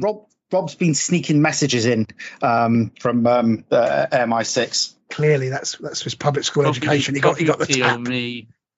A cup of tea for me every day of the week. Yeah, a tea for me. I have no idea who you are, so I'm just going to stick to the tea. Because where the coffee's come from depends what coffee, what tea, but definitely not you. I've been around the red light district in Amsterdam. That could be a perfectly reasonable person. Europeans on Instagram. Okay, yeah, fair enough. Coffee for me always. Okay. Maybe that is just spam. If that's just spam, if this isn't spam, Osaka, thank you very much for your email. Email. It would be nice to. It would be nice to hear. But if you are on the front lines, we wish you all the very best. Anyway, Yeah, go on, then. T, they can make them in the back of a Challenger too. They've all got a tea making kit in the back. They have. They do. Right. Okay. This is a good one. What do you guys think is the most useful hobby technique that you've personally learned over the years? I've arthritis and have found the most useful skill has been trying to figure out how to dry brush more subtly, with alongside contrast keeps me painting at a tabletop standard. So, nice. Mark W. So, yeah, that's the kind of question I really like. Oil wash. That's probably been the thing that I've found that's been the most revolutionary for me. Mm-hmm. For some reason, it just makes all my models look great. Particularly as I do, put them in the airing cupboard to dry. I don't know if it makes a difference, but it seems to. It's like opening a present every morning, right? Because you put it in there overnight, and then you're thinking, "Oh, I know how this is going to turn out. I'm quite excited." And then in the morning, you come. Anybody who works with Graham, this is why he smells vaguely of petrochemicals. I do all the time. Well, I work remotely, so there's no danger. He's not a drunk. He just. Yeah. And I do use. I used to work. Sans fumes one from Windsor and Newton. But anyway. I used to work with a drunk whose way of not smelling of booze every morning was to drink a bottle of vanilla extract. Probably do it. Yeah, I so yeah, oil washing for me has been like it was going out of fashion. Used to what? I used to work with a guy who had a drinking problem and used to chew gum like it was going out of fashion. Yeah, and you were like, "We know what's going on, man." You know. Yeah. Anyway, my granddad was like that. He used to just eat spoonfuls of mustard powder. Yeah. Oof, Jesus.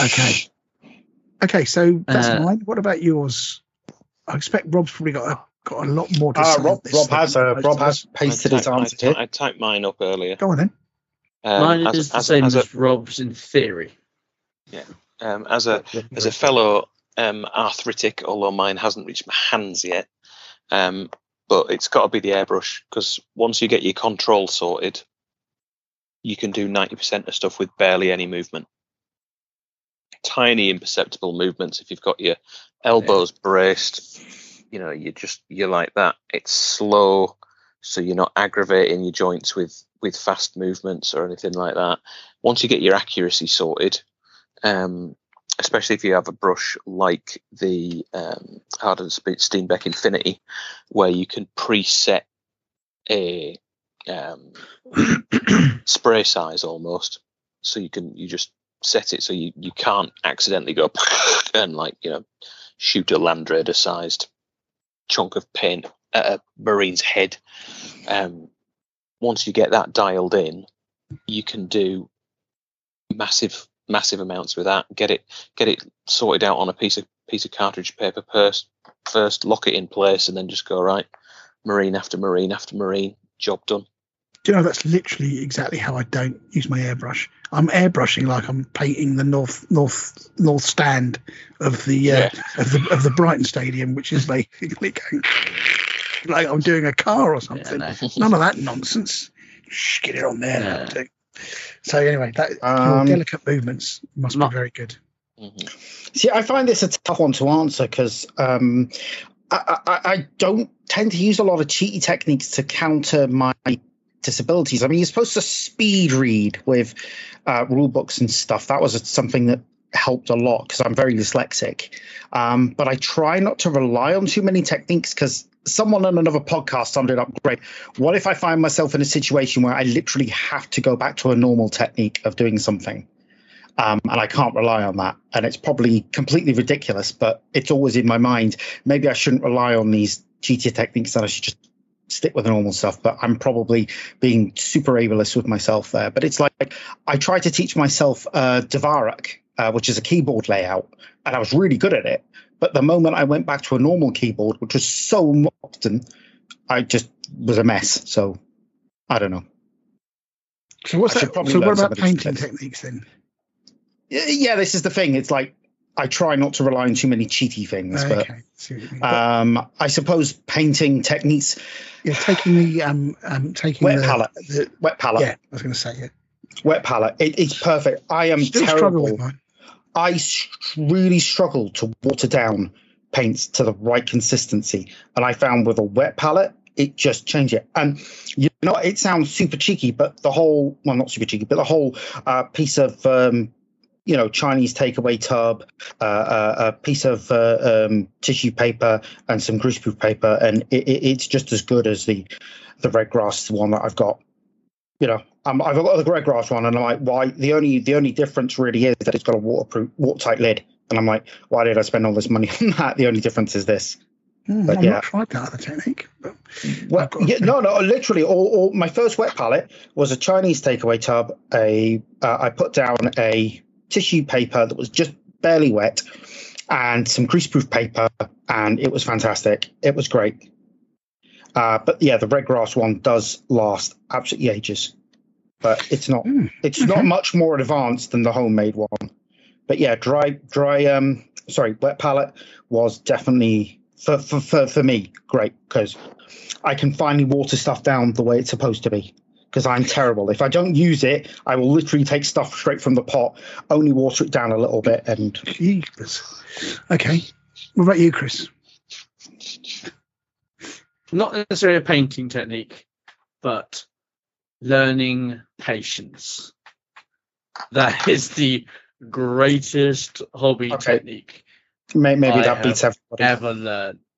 Because I can get frustrated very easily and very angry about things, like when I'm painting especially, and learning to not have that quite so much and being able to go, okay, it's taking me longer, or it's not quite worked out, but I can do X, Y, and Z. That has made, I mean, I still hate painting. I would still buy pre-painted kits every day of the week if it was entirely possible for me.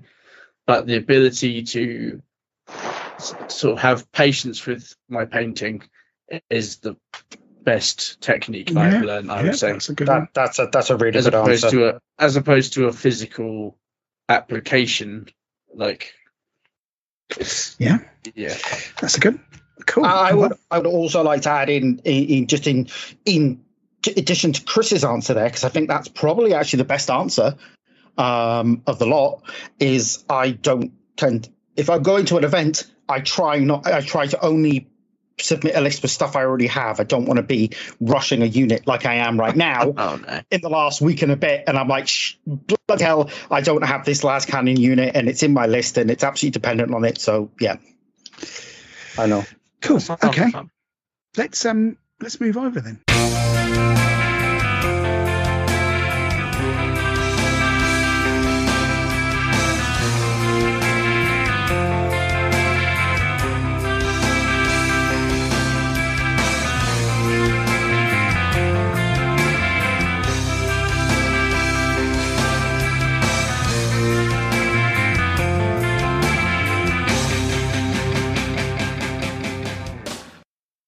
Hello there, and welcome to a little bonus episode, if you like, back in the garden, back in the shed, we're back in the paint shack. Hold on to your hats. Yeah. Hello, Robbing, and so I've had quite a delay between these. That's probably more my fault than anything else, but obviously now that you are been underwater, there is that. I mean, but now that I'm speaking to a Golden Demon finalist, of course, you only have how many hours of the day for all the interviews and press that you have to do. Oh yeah, I reckon it must have been a slow year. I reckon you're still waiting for the invites. Yeah. So, how have you been in the world of painting? So, I know you've started another project, which I don't know how much we can talk about. If you're on the Patreon, you can see it pretty much finished. But nice advertising. Yeah.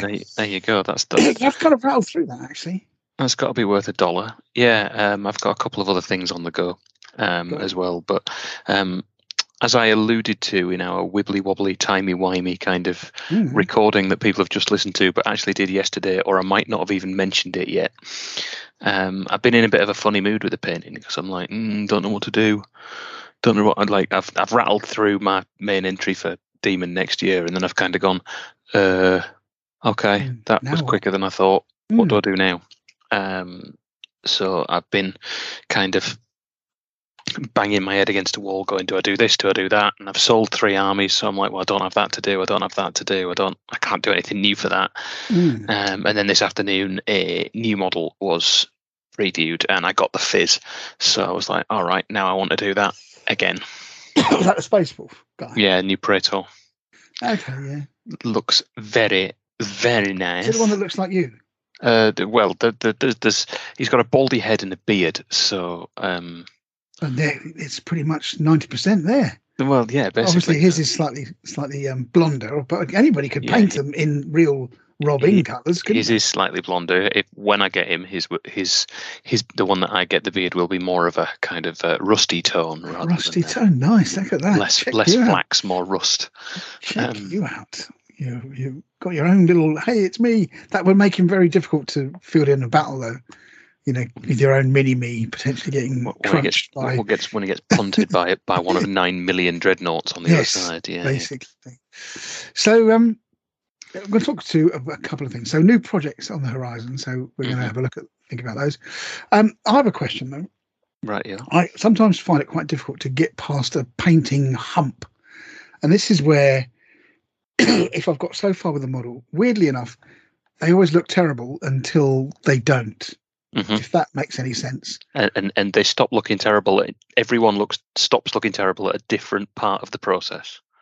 Yeah, I think that at the moment I'm like, oh, these are going to look terrible when they're finished, and they never really turn out terrible. But it's just that worry, if you see what I mean. So I think it's a little bit like. So to give you some idea, I oil wash my models. That's the last thing I do with them. Usually, I don't go back and paint over them or dry brush them or anything. That's oil wash, that's it, you know, maybe the base, but you know, that's kind of like my ritual. Oil wash, put it in the airing cupboard, get it out the next day, and it's like, oh look, it's magically transformed into this thing that actually looks pretty decent or half decent. The oil pixies have done their magic overnight. Exactly right, but it's that bit before then that's a little bit worrying. So yes, it is a little bit. It's a little bit like waiting to, I suppose, what it must be like waiting if you're a plastic surgeon after doing somebody's, you know, facelift or something, and then they take the bandage off. It's like, oh my god, actually, I don't look too terrible. Rather it's than like, the Quasimodo-esque thing that you did this before. Work, or have I created a modern day John Merrick? Yeah. I mean, that's the problem. I think is because obviously, you know, 10 figures, and you're like, oh my god, I hope these are okay. But anyway, I suppose it is perseverance there, isn't it? Because there is a temptation to go, I'm going to stop and start again, or strip me down. Yeah, there's a lot of overexposure as well, because obviously nowadays you can look at 200 Golden Demon winners in 200 minutes. That's true.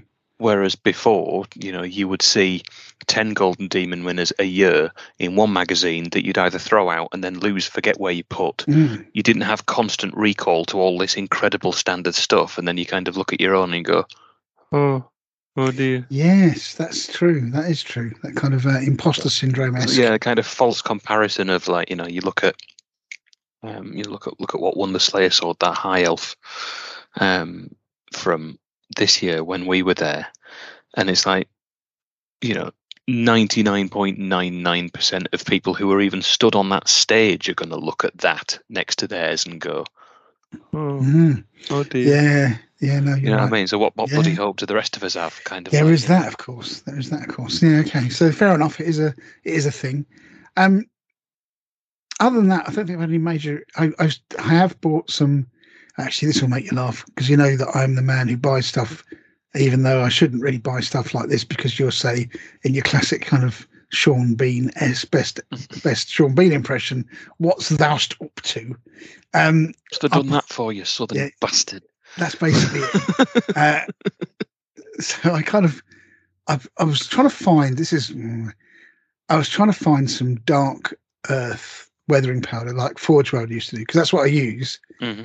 And I can't find it anywhere. So I bought some Humbrol Dark Earth, and I thought, Humbrol, I didn't even know they're still going, but they are. Anyway, and then I bought some weathering brushes, and I've got them today.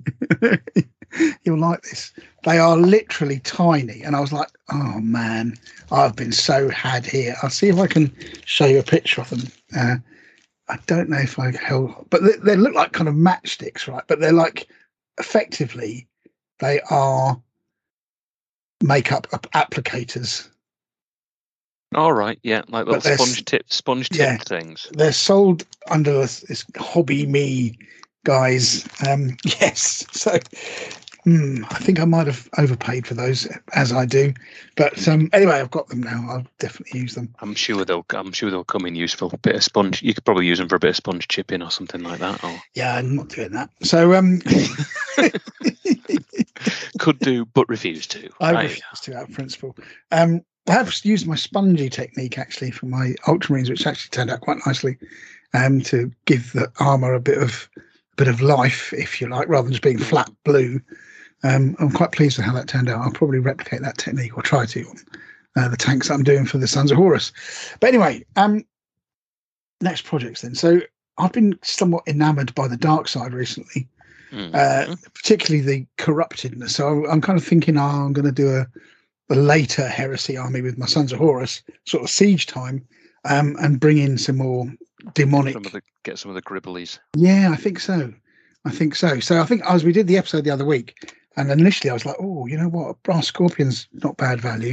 And I've always liked the model. And then, of course, we saw the Khitan, which first of all we thought it was the big, I thought it was on track. Quake one from 2000 AD, but it's not. It's basically the top of that with the bottom of a sort of resin knight, so it's not bad value actually compared to things. And I know the plastic knights are coming out, but I think it'd be pretty cool. So I'm gonna get one of them. And I was just looking at him now actually.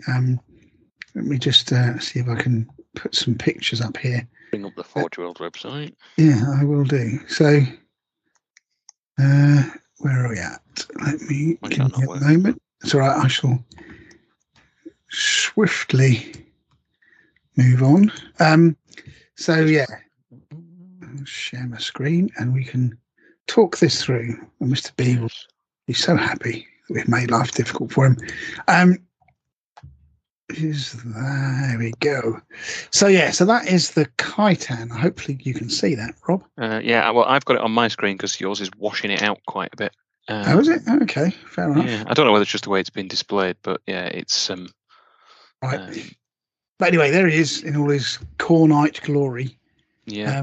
So yeah, I think I'm going to get one of them. I reckon you could get away with using him as a knight anyway, you know, just like a normal Questorus, because the Gatling cannon, and that's same as a chain axe, chainsword they have. Reaper chainsword thing. Yeah. Yeah, basically you get two sprues of the Tonka truck thing, and then basically you get some resin legs, don't you? Yeah, so I'm going to get him. I've decided that's my next purchase. I think it'd be pretty cool. Do some interesting stuff with him. Yeah. Do you need Knight Kit as well, actually, before I... Oh, no, there you go. Yeah. It's got everything you need, isn't it? Yeah, hopefully. Yeah. It bloody wants to be for 117 knots. Yeah, I was going to say, hopefully it's got enough in there. So yeah, if you look on the 360, you can see what's plastic, and then you can see your resin legs that you get. Gotcha. There you go. Yeah, I see what you mean. Nice. So yeah, so that bad boy's going to be coming my way at some point soon. So yeah, I think I'm going to do a corrupted knight. So I'm going to have him anyway, and I think I might use him as a Lord of War in my Sons of Horus with some of the decimators. I think you can have. I was looking this up. You can only have one decimator in your army. Because of the engines, yeah, unless they're still going to do some more decimator. It's a heavy support choice, but that's one of the things. Yeah, but I think in the Pravian thing, it says you're going to take like 0 to 1 decimators. You just have another Pravian. Yes, there is that, I suppose. But anyway, he's pretty cool, so I'm kind of going to lean into that a bit, I think, and maybe do some corrupted stuff. And I think I might get some Vorax or something as well, because they can come along and maybe just make them slightly more corrupted. I'm not a big fan of the Blood Slaughter, to be honest with you, so I think I might just stick with that. But that'd be quite a nice little addition to the Sons of Horus, something a bit different. And actually, that Games Workshop model we saw in the show, the one with all the flames coming out of his head, this chappy. Oh, with all the flames coming out of his head? This one.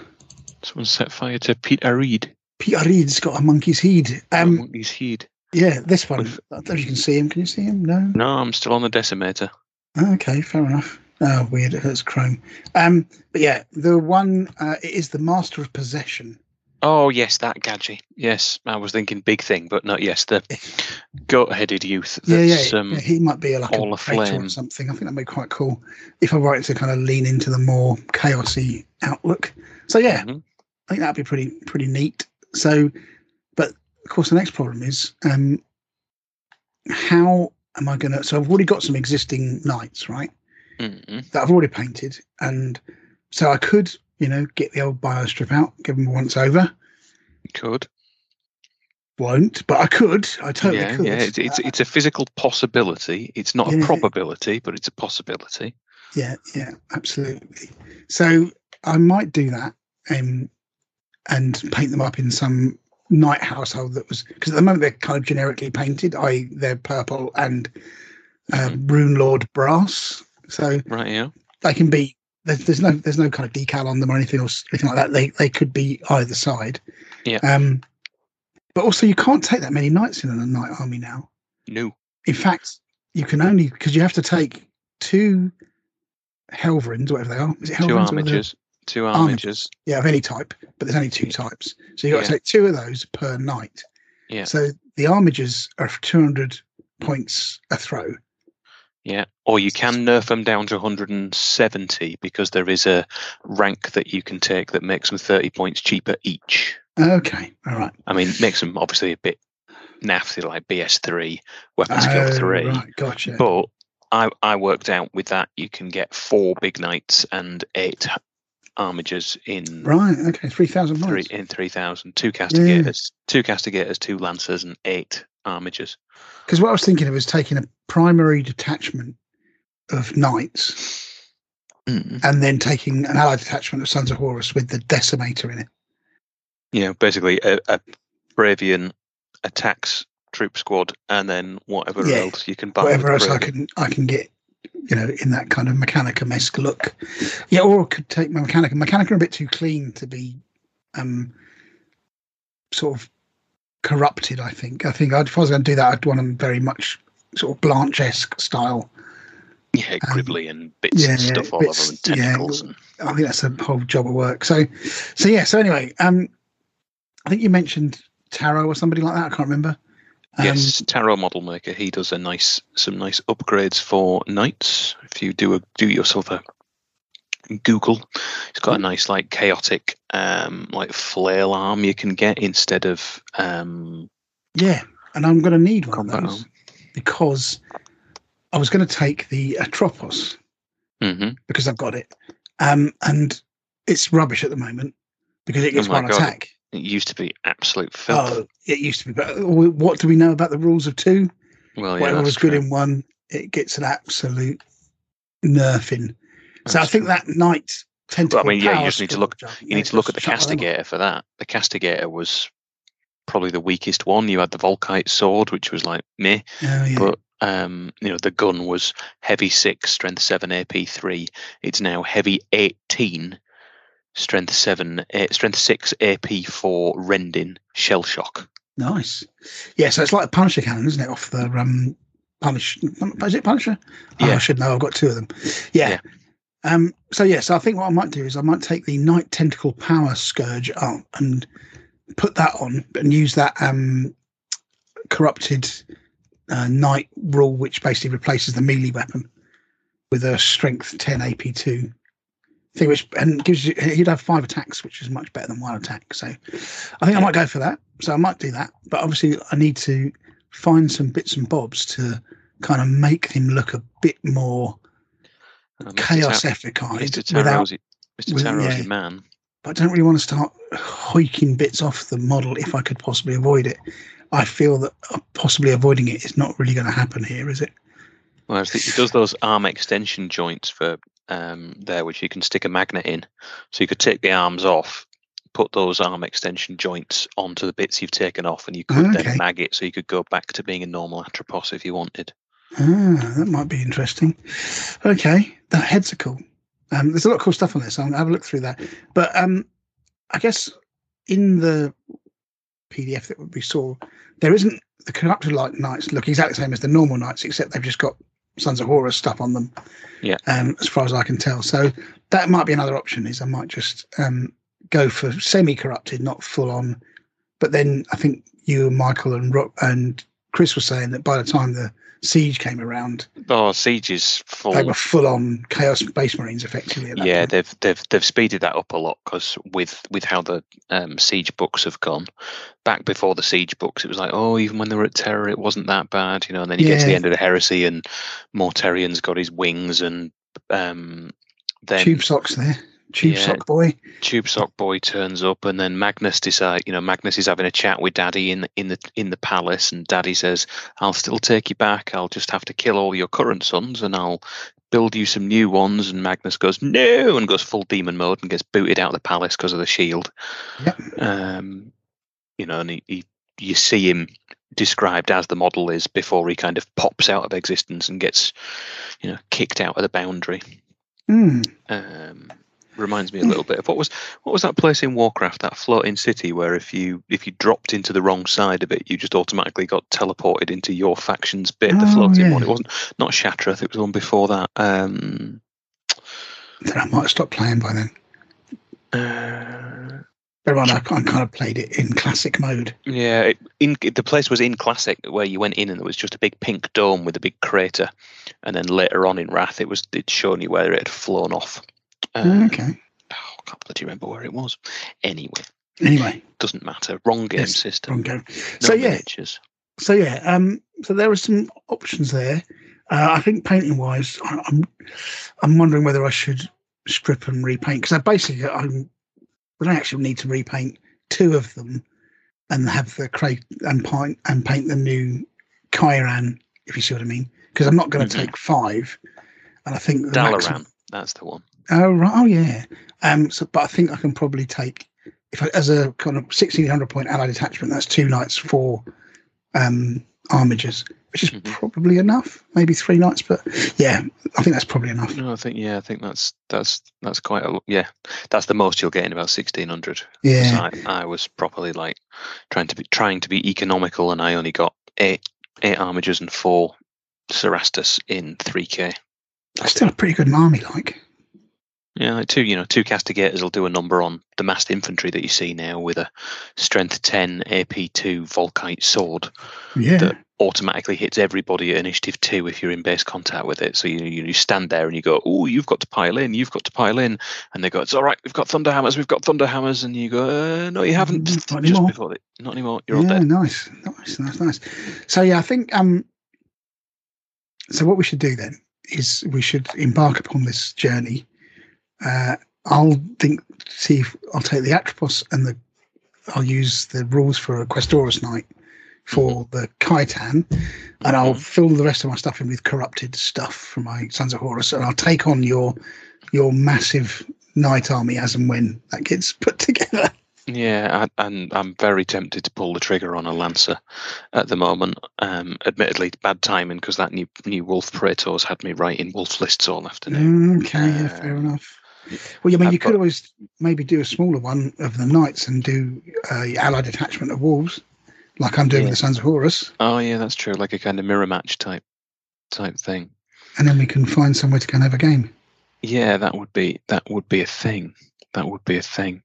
Because then you're kind of doing both things then, aren't you? Simultaneously. Yeah. This is true. Well, there's the Wolf Rider War that you have to use them as an allied detachment as well. You could do Knights as the primary, and then there's the Watch Pack one as has to be an allied. Yeah, you definitely can take an allied detachment. I just thought, I'd better check that. But yeah, you can, because I remember looking at it today. So maybe that's what we should do. I think so. That should be our next project. I might jump on one of those Lancers while they've still got some on the lower price at Element. Yeah, maybe. Good plan. Okay. Well, let's start with those then. So I'm going to get my Khaitan after. So I've got the event in Scotland, so that will be by October. So the next time we shall meet, we shall find out how we're doing. But I'm going to start with the Khaitan and then potentially remodel the Atropos as a corrupted beast of war.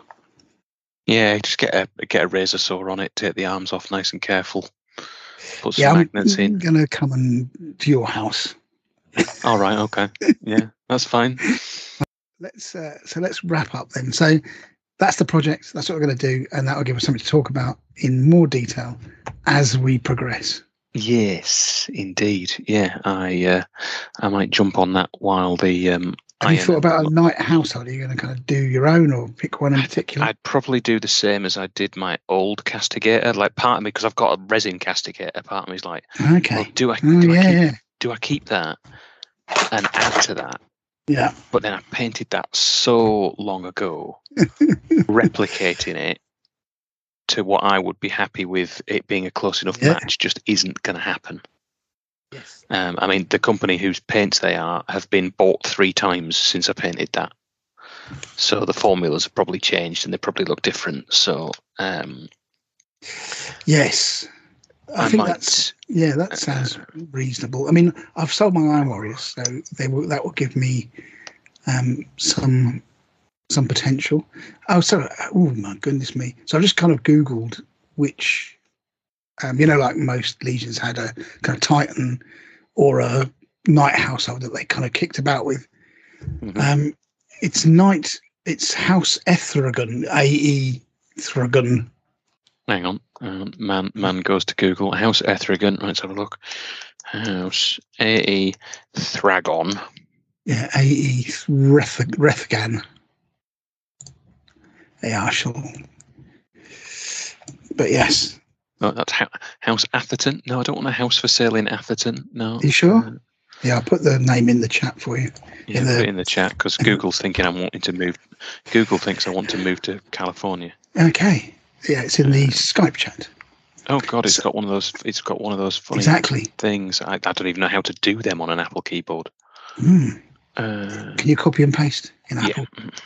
Yeah. So there you go. Can I copy and paste? who are you talking to? Well, I wonder whether Apple had that as a function. That was all. Okay. So this lot are associated with the Sons of Horus, are they? Allegedly so. Yeah. So that's a rather punk logo they've got there. It's pretty cool. Actually, it's sort of like a word bearer's red, isn't it? Yeah, if a word bearer designed a Black Flag album artwork, then so that's not a million miles. That looks doable as a paint scheme. Let's have a look. So the paint scheme is. Sorry, we should probably share the screen again, shouldn't we? You share that one. So let's look at that. Oh yeah, that's like a dark metallic, silver metallic. There's black and then a. Sort of Black Library would probably like to describe that as bruised meat red. Yes, I think it's a darker, slightly darker than corn red, isn't it? But well, no, it's actually corn red, isn't it? There's a lot of silver. There's a lot of black. That's a color scheme you could do some sexy stuff with. Magic. All right, there we go. That's a colour scheme you could do some very sexy stuff with. What did you Google search to find that? Because let's find what Night House. I did, what night? I think it was Night House, and then I did Sons of Horus Night House, I think. I don't know that for a fact. I haven't looked through the all of the business. Oh, yeah, here we are. Problem is, it's doing the same thing for the wolves. Means that I'm going to find... Oh, interestingly enough, if I read this, you'll like this bit. It was not until the departure for Terra by the Emperor and the reorganisation of the Imperium's forces under command of Horus Lupercal that elements of the Space Force Legion were tasked with the subjugation and destruction of Recton Drea. He's one of the guys there, so there could be some interesting business. There's a pre-established law reason for why we'd be having a Barney. Mm. Yeah. So that's really cool. So... Horus himself was so basically I reckon there's some business there that we could attend to make a really cool narrative out of all of it. Cool. I will see if I can find Night Houses at the Burning of Prospero. I will go and get book 7 out because I bet there'll be some there's a list of everybody who went basically. So there'll be something on there, and we'll take that. And are you so you say you're going to come down here to get stuff chopped up? Or I might dismantled. I will do that.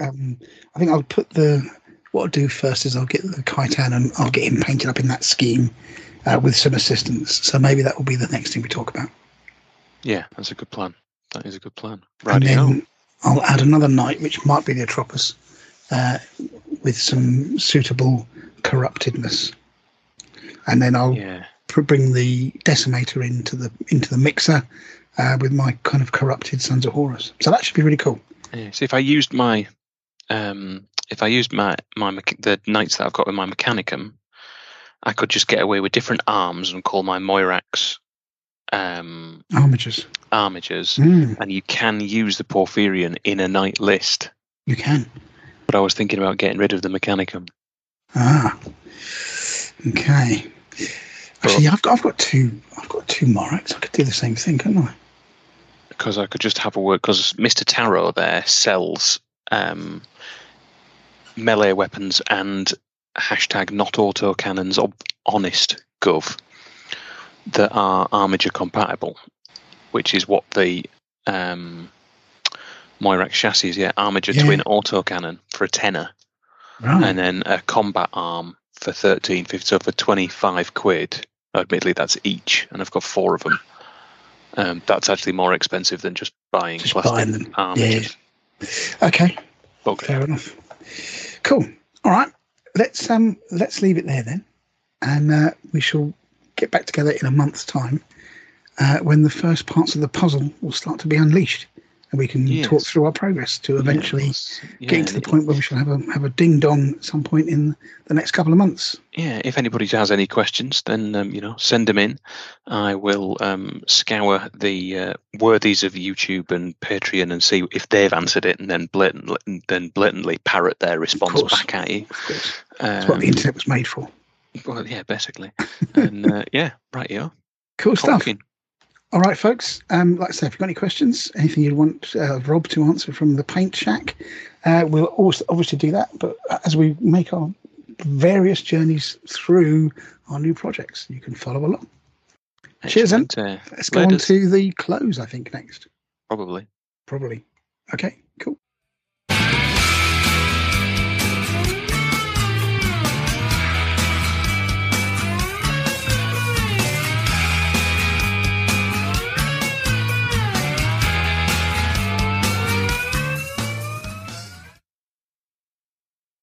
That bolt of lightning you just heard in the background, that was as we returned back to this timeline from our previous timeline via our DeLorean that we have parked outside Edge of Empire's Towers to bring you the close, as we have now zipped through time from tomorrow.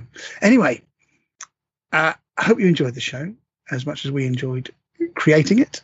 But if you would be so kind, if it's not too much trouble, if you could leave us a review of the show if you enjoyed it on iTunes, or follow us on Facebook where you can engage with us because we're always looking at that. Twitter/X, as I guess it is now, Instagram and YouTube, particularly YouTube. We've been putting a lot of content on YouTube, including the show.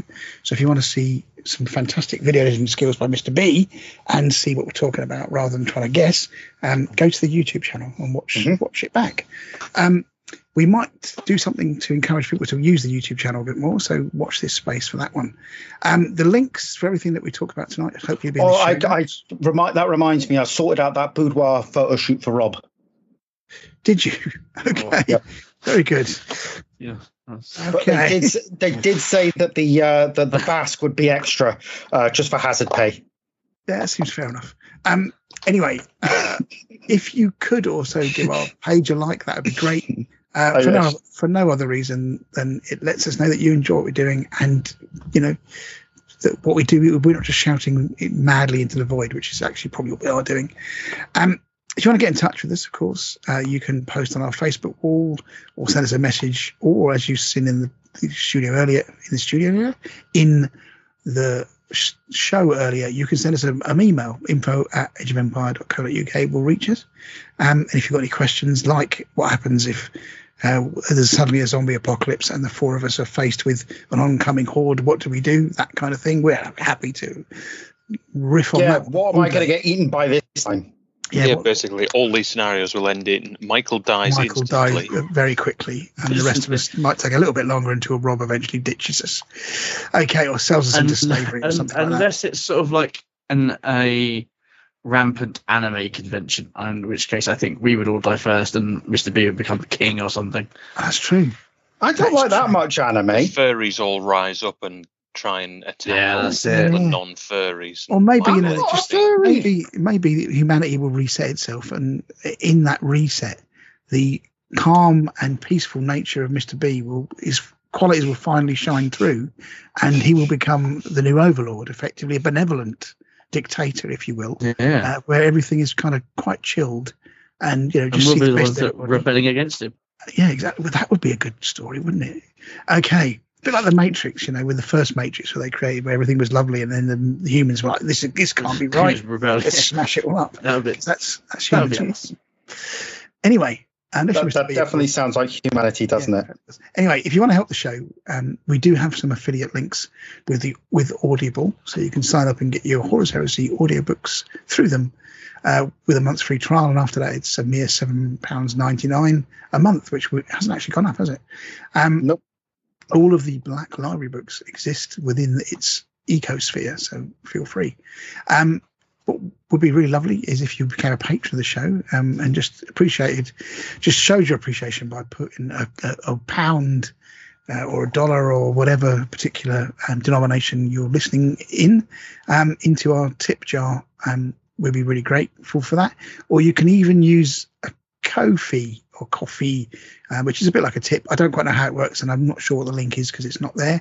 But that would also be something you could help us with. And it just helps us keep the lights on. And eventually one day we might have enough to go and do something crazy, like, who knows? Buy a Kit Kat. Buy a Kit Kat / go to the Las Vegas Open. Either of those two things. Oh, no, my dream at the minute is to get very different edges of the spectrum. I know, right? Yeah, my dream at the minute. My dream at the minute is to get us over to Amsterdam or something, so we can go play a game of Heresy while high on edibles. You're a very strange young man. You live in Hartlepool. You're probably closer to edibles than any of us at the moment. You can probably reach through your wall and get edibles. We do know where all the local dealers are. Yeah, anyway, before we incriminate ourselves, I just think it'd be hilarious to have a video of Graham sitting under the table, racked with paranoia, as he tries to dictate where the artillery of Iron Warriors are supposed to land. I'm not dealing with any of you fuckers if you throw a whitey. Yeah, no, not going to happen. Anyway, I'll tip you in the bloody canal. I don't understand what edibles are. I don't know. No, me neither. I've no idea what you're talking about, Mr. B. Okay. Anyway, Patreon is an option. Like I say, Monday we'll save up and have enough money to go to Las Vegas Open, the four of us, and tell you all about it. We can also help us by going through the advert on our website to purchase your wargaming goodies, and you can go through Element Games. We also, if you do go through Element Games, have these what they're called crystal codes, which means you, sir, get double crystals and we get normal crystals. So if you put the following codes in, pick your favourite presenter, /talent/Michael, and Chris is obviously talent number 1, CHR211. My own is GRA 2794. I've never understood why I've got 4 digits. Everybody else has got 3. Michael, the non-talent, is MIC 440, and talented Mr. Rob. It is a bit harsh, isn't it? The talented Mr. Rob. The non-talent seems 676. We'll also have links to another Michael and shop. The talent. Yes. Another affiliate shop, The Outpost, which is also a great little FLGS in Sheffield, and I believe people use that as well as Element.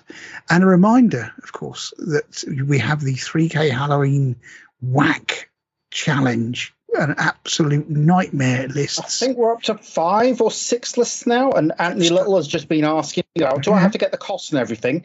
Yeah. And I'm like, he does. Yeah. It's the same rules as the Ancients. Yeah, please, because it's not.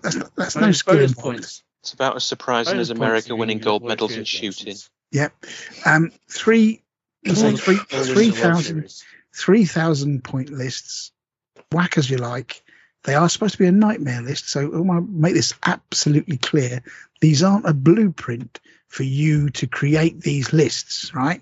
These are Halloween nightmare lists that people have dreamt up in their fever dreams of sheer desperation and, you know, being tempted by the devil himself. So blacklists in by the 9th of October, and we'll talk them all about all of them in our Halloween special.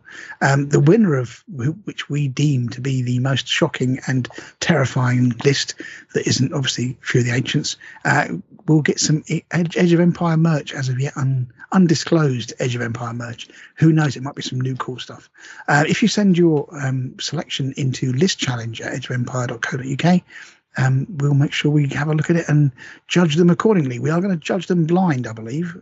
So we wouldn't have seen them before. So it's going to be quite interesting. Or we'll potentially have a judge and then we'll each put our own champion to represent us. Ideally, we're going to do what we normally do, is each have a list. Okay. We'll choose our four favourites, have a list each. But we won't know what the other person's chosen, so that would give us a score. But we won't know. And then we'll. Or I might have to do some work to make sure nobody picks the same list then. Well, we'll see. Let's see how many we get as a final number. I've got a couple of ideas. So, anyway, next episode is going to be all about the Emperor's Children. And I don't know if you noticed or saw, Mr. B spent an inordinate amount of time creating a lovely guide to the Dark Angels, and the links to that will be in the show, which is basically the output from the show that we did in terms of investigating the Dark Angels, plus our own comments and a link to the show that accompanied that. So that's the plan going forward. So that is everything. Yeah, that was a fun piece of work, put that together, because I had to rewrite it a little bit, because obviously the inducti have come in. So anyway, that's it for us. I wish you a very pleasant month or couple of weeks, depending on how soon we get to do this next. But without further ado, I think the next show might be a tiny little one that me and Graham do on the road. Actually, we might do a tiny little one. Good to know. When we're away in Scotland. Okay. Well, we could. I was just thinking we could just talk about the stuff in the car. We can't really record in the car, but yes, we can do something. All right, fair enough. Graham's got something else to do in the car, which is stopping you from dying. We're going to do survivors. When it's just where's PC Colin Ainsworth when you need him? I think it's very hard to record in cars because they're very noisy actually, and so unless you're kind of completely mic'd up professionally, it's going to be quite a tricky thing too. I mean, it would certainly pass the time. Anyway, I forget because my car's so quiet. I love the idea of you shoving a mic boom into Graham's face, going, "I can't hear you, talk louder." All right, fair enough. We'll figure something out. Anyway. Right. Yes, have a great month, everybody, and good night and God bless. Night. Take care, everybody. Love and snuggles.